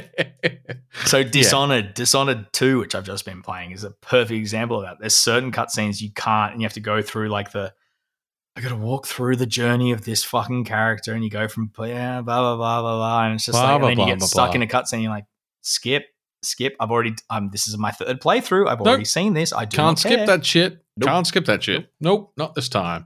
Uh, the other thing is um, cutscenes you can't pause. Mm. So it's the opposite end of the spectrum, but sometimes there's storyline cutscenes right when bladder strikes and you just like or the door knocks or something happens and you just want to be able to pause that shit. Yeah. And there are some games out there where they're they're unpausable cutscenes or the pause button skips the cutscene. So it's the complete opposite end of that that kind of gripe. As a, it's it's just not thinking about like the real people are gamers. Yeah. living real lives Yeah. while playing video games. Yeah. Hmm. My last two points. Oh, game. point one and then point two. I'm uh, point one. Yeah, yeah. Go ahead. Yeah, yeah. I'm not gonna. I'm not gonna roll them into each other. So games where you can't choose some difficulty levels until you Hmm. finish the game. So you can't play Jedi. I th- I'm pretty sure both Jedi Survivor and Jedi Fallen Order. You can't play the the final the grandmaster level without having without finishing through- the game yeah. first. It's like Mm. I no, I'm not a princess. I, I'm pretty. I'm a I'm a big boy. I can I can choose if I've got big boy pants on. I shouldn't have to play the whole game the first time round. That is, yeah, that is true. Normally, I, I, I mean, I'm, I'm just one of those people who I know that normal is the level the developer picks. Like, Yep. so that's why I always, I always play the game first. If, especially if it's got multiple playthroughs, I always play for the first one normal because I just like, I want to see how the developer wanted to play it. Um, the prime example for me of listening to the developer and not being able to go into the absolute hardest level first for me is still going to be Doom 2016 and the US UAC Nightmare, um, which is that one that like you know Dan I think is still impressed that I finished that first mission on Nightmare. I could never have played the game on that. Like Hmm. it's literally like it's two hits and you're dead. Um, or like those there's permadeath modes and stuff. It's just like you know that they're thinking as a developer that no matter how good you are, you know that anyone playing a permadeath mode is going to get like maybe their fourth death through and go, fuck this, I'm never playing this again. Like, you know, and I get that kind of thing. I think permadeath is probably the exception to that rule. Um, but I but I agree. also think I think stupid difficulty is not an excuse for it's it's not additional content either. And I think it should be discouraged from developers to treat it as if, oh, here's more content for these guys. I'll just ramp up the the damage you take Oh, and, I don't reduce actually. the damage. Oh, I don't know if I agree with that because I, I think it really does. Like if you ramp up the the settings on everything and make it, you know, an enemies super hyper aware or super hard Nightmare to beat. difficulty. Yeah, like I actually don't know if that's if I, I know you wouldn't consider it a different game, but I it's definitely it's- a different style of gameplay that you have to consider. I just don't think you need to put it behind a wall where I have to have already played the game once through to get there. Now, there Mm. aren't many games that require you to play it on top tier difficulty to get the platinum trophy, and you have to have played the game on a previous difficulty to get to that top second playthrough, But there yeah, are that's, a that's a different story. Yeah, yeah, yeah. But there are a couple of games that are like that Mm. where you have to play it two times through. So, uh, Force Unleashed 2 from, from memory. Yes, You played on have every to- difficulty. But the if you played it on one and then you played it on the highest, it's stacked. Yeah, but you have to play it two times through Yes. to get the platinum. And to me, it was like, why lock the di- most difficult difficulty behind a wall? That's just just seems stupid to me. There's no there's no storyline reason for it. It was a developer choice and purely a developer choice. Yeah, I, I literally think it's it's it's trying to get people into it. It's it's trying to get people to go, oh, cool, I did that the first time. I thought it was easy. Oh, sweet, I'll try the the challenge mode and see if, how good I am. Yeah, yeah, maybe. I just yeah, I don't. I, I don't. It's a pet peeve of mine. I don't understand why you need to do it that way. The last one is kind of linked, but not Hmm. missable trophies. Yes.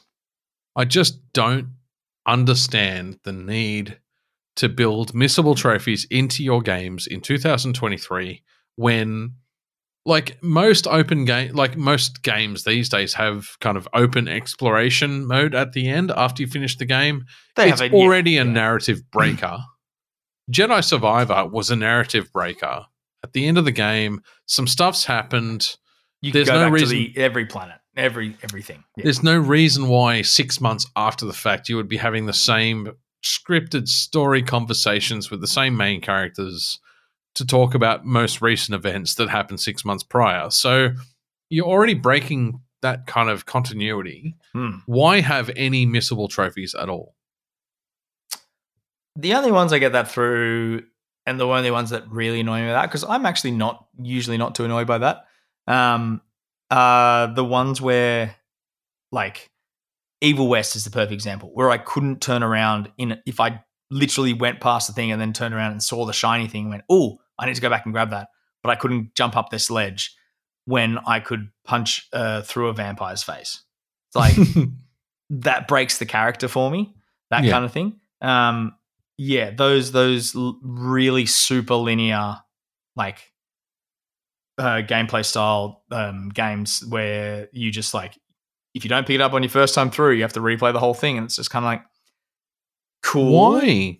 You Yeah, just- that it doesn't seems- add anything to the game. It just Yeah, but especially when I can see it when I turn around, so it's like kind of like a fuck you. It's like, oh well, hey pal, I, I you should have had that thought ten seconds prior. Yeah, so I didn't check behind that waterfall that one time, but you know, then on my second time through, I can check, and now I get it. It's just like, well, all right, whatever. Yeah. Yeah, That's I, another I mean, I, I overused trope too. Is the fucking every every waterfall in every game has something behind it. Yeah, but now Like- it's kind of like a. a for me, it's almost like a, a, second response. Yeah, yeah. The amount of times Yeah, I walk totally. around, walk around a space and be like, like Guardians of the I know where all the shit's going to be hidden. Guardians of Galaxy, that Square Enix one's a perfect example where you start walking down a path and Rocket's yelling at you, being like, "Can't go that way, man. Don't do it. It's not worth it." And I go, "Fuck You you, know that's I the way know you need to go. Developer works. And I go down the end and I find the thing, and he goes, "Did you find anything?" He's like, "Not really." He goes, "Yeah, I fucking told you so." But that's Yeah. the game pointing fun of itself, which is which Yeah. is fun. Yeah. but yes, I, I I don't find missable trophies as I guess annoying as I think I probably would. Um, especially, but especially if they they are, I guess like survivors, like the the perfect example where it's like that's a bad example of like somewhere where you would have a missable trophy. It's like There's only one missable trophy in Survivor, yes, and which is the one th- that Dan has to get. Yes, yeah. and I think that you you could have you could have easily invented a better trophy and just not had that as a trophy at all.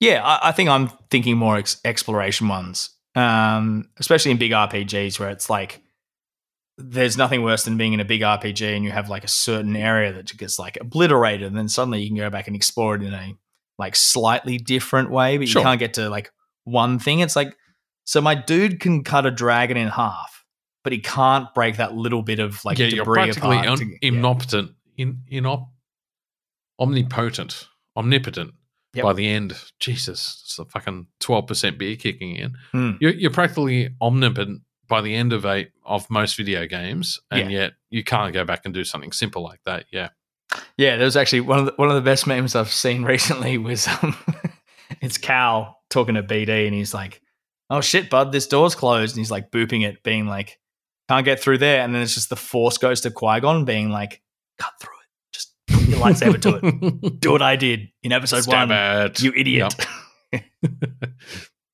We're yeah, look, there, there are Jedi plenty of like, uh, and we we we will will never stop talking about them. The amount of pet peeves we have with with video games, um, we'll also never stop playing them. Um, True. that is hundred percent true. Um, but yes, there are there are certain things I think can grow up, but um, uh, which we talked about. Um, and look, the next time I play a game where I have to walk instead of going at my usual trot, I will. Uh, I'm, I'm going to heavily tweet at the uh, the game designer. the game developers. Fuck Yeah. you. I might even threaded them. Might just hit them on two fronts like a pincer attack. Like, get those. Get, cop this, you fuckers. It's funny you talk about game designers. I watched a. Uh, uh, it was a random video that got offered to me on YouTube based on the algorithm, and it was Please, sir, have this random video. yeah, it was a speed run of a Hitman level, and the game developer of the Hitman level was responding to it, and she's like, she watched this thing, and she's like, yeah, that that level took a year to develop, and it was a. It was a sixty second video. Man, speedrunners are a next level, next level No, form was of less humanity. than 60 Yeah. second. I'm, I'm sure it was like I, it was six seconds. He took six seconds to defeat a hitman level that took Hmm. her a year to develop, or her and her team. There I'm is sure actually it talking about speedrunners, and I didn't bring this up in the news because I don't know how much it really applies to us. But there is a um the Australian speedrunners like marathon conference coming up in the next week or so, um, and it goes over like five days. But if anyone wants to watch it, they are doing a bunch of donarities. Uh, donarities. I just combine donations Daenerys? and charities into the one word. Wow, I am a genius. Uh, no, they're doing a bunch of donations to charities for research into cancer treatments. So if you want to right. sponsor someone who does a speed run that you know of, and like watching something like I, I love watching Zelda speedrunners. I just I don't know why. I just think they're they're geniuses the way they think about like the way to break those those games. Um, but yeah, there's there's five days of it coming up. Um, and yeah, you can put some some coin towards a good cause. So there you go. That's my little last little bit. Before we get into Peter, are you winning, son? I have, yeah, I have very recently won Jedi Survivor, but we're, we're going to reserve that for a whole episode. Yes. That's all I have played in the last three weeks uh, is Jedi Survivor. But what's more interesting is what's next for me. So I've got Red Dead Red- Redemption 2 to finish, obviously, and I'm only in chapter three of eight. Still? Oh, I guess you did play three weeks of Survivor. Sorry, that's very rude of Yeah, me. no, I, st- I stopped.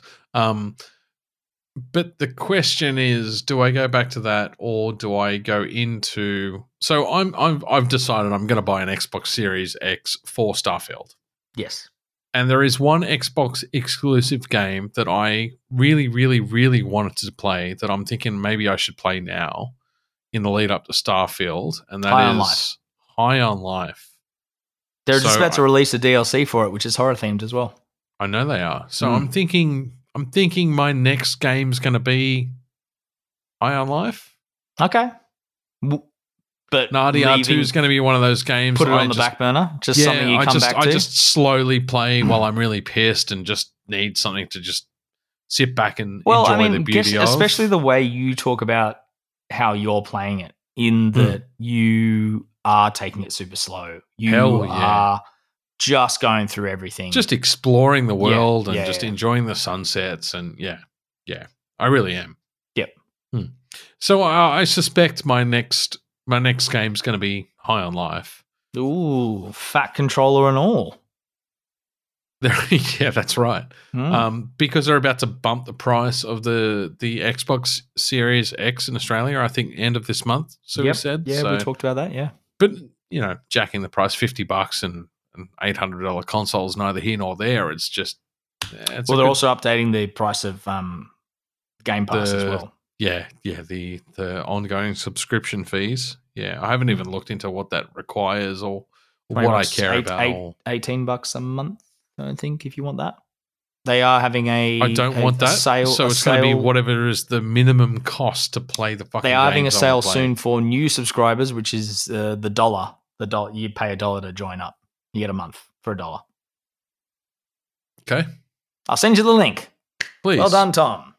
Well done, Tom. Tom, are you winning, son? Oh yes, I'm um, um I'm enjoying what I'm playing at the moment. I'm going through the Dishonored series. I've never played them. They're older games. Uh, Dishonored one was PS3. I, I briefly talked about it last episode. You did. Um, Dishonored two is the sequel to that. Um, I I haven't enjoyed Dishonored two as much as I enjoyed Dishonored one. Um, definitely uh, for those who who want to get the platinum of it, and I can hear Dan crawling into himself as I say that. Um, you have to do the two playthroughs. So you do a high chaos playthrough and a low chaos playthrough. High chaos is kill everyone, kill everything. If it moves, kill it, stab it in the face. Fucking deserves it. Low chaos is um, the way I play it to do the minimal playthroughs is don't be seen by an enemy and um, don't kill anyone. So it's a completely clean hands play playthrough. Um, the pacifist. Absolute pacifist playthrough. So yeah, you Yeah. try not to be seen by any kind of soldier. Um, the soldiers have four levels of awareness. You, you can't hit level four. You can hit like one, two, or three. Yeah. Um, uh, you can't. you Sounds put like people- an NGSM game. Or you can put like this is the thing because you can choke people out. MGS. No, just MGS. Sorry. Metal Gear Solid, yes, yeah. Um, You can choke people out, but if you leave them in certain spots, the rats will eat them, and that counts as a kill. and you're not allowed to kill. You're not allowed to kill anyone. That's fantastic. Yeah. So you got to like place them on great. tables, or place them on beds, or place them Away on like, from the rats. basically because yeah. in the first Oh, game there's wow. this massive rat plague, and so rats are killing everyone. And then in the second game it's it's less, but then they have a new enemy which is like these flying like mosquitoes that burrow into people and burst them from the inside. Horribly graphic, but fantastic. Um, yeah, and playing through both games, very similar. Like they don't really change much in the style of gameplay. The only thing in the difference in the second one is you get to play as Corvo, who's the guy you play in the first one. Um, you also get to play as his daughter Emily, who's the Empress, who is a child in the first one, and she has different magical powers that you do. Um, through you know, uh, if you accept the uh, help from the like god of the game, and then um, yeah, otherwise it's the only thing that this second one really improves on is the verticality of the the, the gameplay. So there's a lot Yep. more higher spaces to go. Um, uh, and and like the enemies are roughly the same. They bring in a new style of enemy, which is like can see back and forth. It's a like robot that can see back and forth at times. So it's like, oh shit! If I need to be not spotted at all, Hmm. How the fuck am I going to take this guy out? Because he can, I can't just creep up from behind and stab it in the like the engine to stop it. Yeah. It's like I have to be like peering out from a bookcase here, throw a grenade, and run around over here and throw a grenade over there and explode it. It's like so that was a lot more fun. Um, and as someone who Pete can attest to is a bit of a Leroy Jenkins, just loves running in and blowing shit up. like weirdly Something found the stealth side of it so much more enjoyable to play. Um, so yeah, playing through one and two, you have to do a yeah the, the kill everyone, the pacifist run, and then there's another run you need to do, which is the no powers run. Mhm. So you like your none of your god powers work, and the main one you use is a teleport. So you know if if Pete's walking down his hallway and I'm there going fuck, uh, he's going to catch me when he walks in here. I can go oh there's a bookcase. I'll teleport up to the bookcase on the top and then creep down Yeah. and be like, no one's here, Pete. Don't look. Don't look up. Don't look up. Don't, don't Don't look up. Yeah. I've got to Um, say that that is one like meta challenge trophy I would actually enjoy in a video game is your protagonist never gets seen by the bad guys. Yeah, it's like a there's whole a lot of In a you whole get through a section, you get through a section, you go quick save, and hope for the best, and then you in a whole stats, yeah. playthrough, never been seen or never never hit the alarm, I would actually play that. Oh, that would it's be super enjoyable, really cool. and I really recommend. And I think they're both on um, Plus That's an Extra the old. Yeah, so that's an old uh, Assassin's Creed or Thief playthrough. Yeah, yeah, yeah. It's 100%. just yeah. never be seen by bad guys. Never Yeah. raise the alarm once. no, and and I like but- the old Thief games for that. You had to hide the bodies that you you you and you can dropped. do that in this. You can pick up your bodies and put them out of the way, so there's never discovered and all that kind of thing. Yep. And it's like, Yep. But as someone who's never really been into that, it was a challenge, but also a really fun challenge. Um, but I definitely enjoyed it more in the first one than I did the second one. I, I think I definitely enjoyed the story in the first one. The second, the sequel story was kind of like basically a rehash from two different points of view. Yeah, Um, okay. there's one fun mission where you lose your powers for story reasons, um, but you get the ability to like um, change time stances. So you get to move three years in the future or three years in the past. So if an enemy's coming towards you, you can just go boop, and then you're back in the past and walk past them, and then boop back into the time they're in and Yeah, the neck. wow. So that was kind of fun. That's Um, interesting. yeah. Yeah, so platinum both of those. So that is platinum 97 and 98 on my Yeah, journey to fuck. 100. Um, so there's a DLC uh, expansion for that based on one of the characters in two.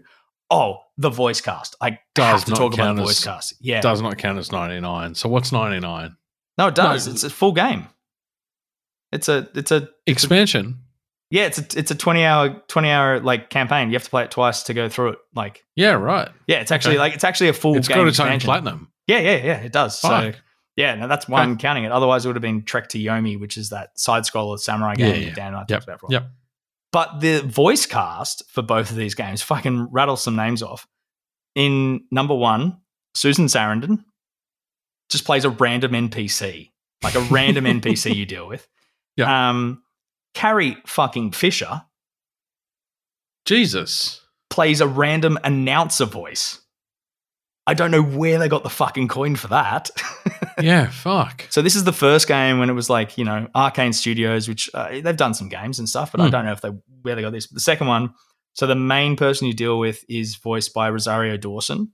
The um, main villain, uh, sorry, the second boss, like the second from the Yeah. top boss, um, villain is Vincent D'Onofrio. Um, of the Jesus Christ. It gets better. Um, one of the other dudes you deal with who's like a significant character is uh, Pedro Pascal.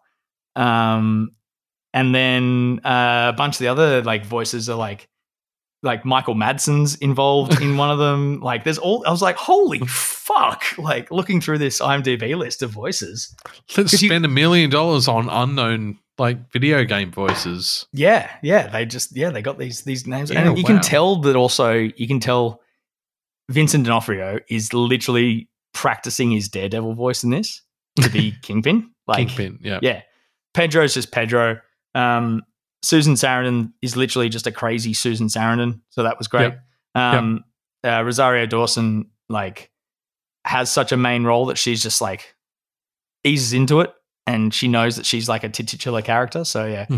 it was it was really fun to find like, and you you play that thing, and you're like, is that Pedro Pascal? And you go, IMDb, holy shit, it is Pedro Pascal. Holy shit, that's great. That's crazy, man. Um, but yes, so I'm going to start the expand. I briefly started last night, but I was I was pretty tired and a little bit pissed by the time I started it and finished Dishonored two. So I'll leave that, and then all roads lead to uh, Skyrim, and I cannot wait. I'm now just like your hundredth hundredth platinum. hundredth platinum, and I just now I'm at that stage where I just really want to smash through this, you know, Death of the Outsider uh, expansion, just so I can get to Skyrim. I'm so keen to play it. I can't wait for that first scene of just, oh, you're awake, like. I Such a good fucking game, Yeah. man. Such a good game. So yeah, very excited. Can't wait. That'll be me. Uh, you know, 100 plus hours in the next couple of weeks, Yeah. and Yeah, I've got a week of leave coming up in the middle of that. So even better. Even better. nice. There's think- there's a couple of games coming up that I'm I'm seriously considering whether or not to take a week off for. Yeah, Um, Star Citizen is one. Starfield. Star Citizen, Starfield. Jesus, why do I keep doing that? Why do I keep doing very that? The different style of game. They're all the same game.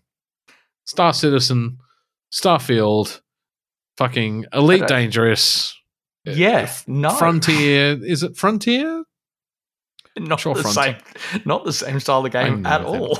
I know. I know. anyway, You're confusing the plebs. Don't do that. I think that's all I have to say for this episode. So I think that's where we're going to. oh, so Starfield's the only game you're continuing con- contemplating taking time off for, or were there more games to add to that list? No, no, that is the only game Okay, that I'm good. seriously ta- thinking of that's taking a week off for. Yeah, perfect. It's the only thing coming up that I can really think of that I'm super excited for. Spider Man. Yeah. Mm, I'm excited for that because I get my big I, statue. I, I, no, that, it's not the only game I'm excited for, but it's the only game I'm excited enough to take a week off for. I mean, it's it's. I, I think it's one of those unwritten rules with like a big RPG like that. You kind of need a week at the start. Like Yeah. it should be like, you know, people but if like it promises the if a, if a public holiday falls on the Tuesday, everyone's like, well, you might as well take the Monday. take the it's like the same Yeah, thing. don't be Like a- yeah. yeah. I think it should be the same thing with like a big RPG. Like, it's like oh, it comes out on the Thursday. Take an extra couple of days off. Yeah, you yeah. deserve it. You need Yeah. it. Yeah. I'm out for the Wednesday, the Friday, and probably the Monday. Yeah, Yeah. yeah. Hundred percent. Totally agree. I think that's the end of the episode. I think Tom? that's us. That is us. I think that is us. Yeah. Uh, Grumpy Grandpa hasn't really. I don't think we've given him much reason to be shitty with us this episode. So Oh, I'm sure we have. I'm sure it's the fact you keep calling him Grumpy Grandpa when he's not here is probably like I think the first actually. step. Yeah. I think it's a really good new nickname for him, just quietly. Hmm. So we'll Good see what he Ginger thinks. Minja. Yeah, no, he's not here this week. Um, Did you say ninja or minja then? Because both work. we'll never know. Thank you very much for listening. If Thank you've you got very this much. far. You have a good rest of your week. shorter episode. Yeah. And, you know, Yes. Keep doing what you're doing. Keep being you. Um, and enjoy good you beer. boo. Enjoy Yes. good beer. That's the most important thing. Peace out, you fuckers. Signing off.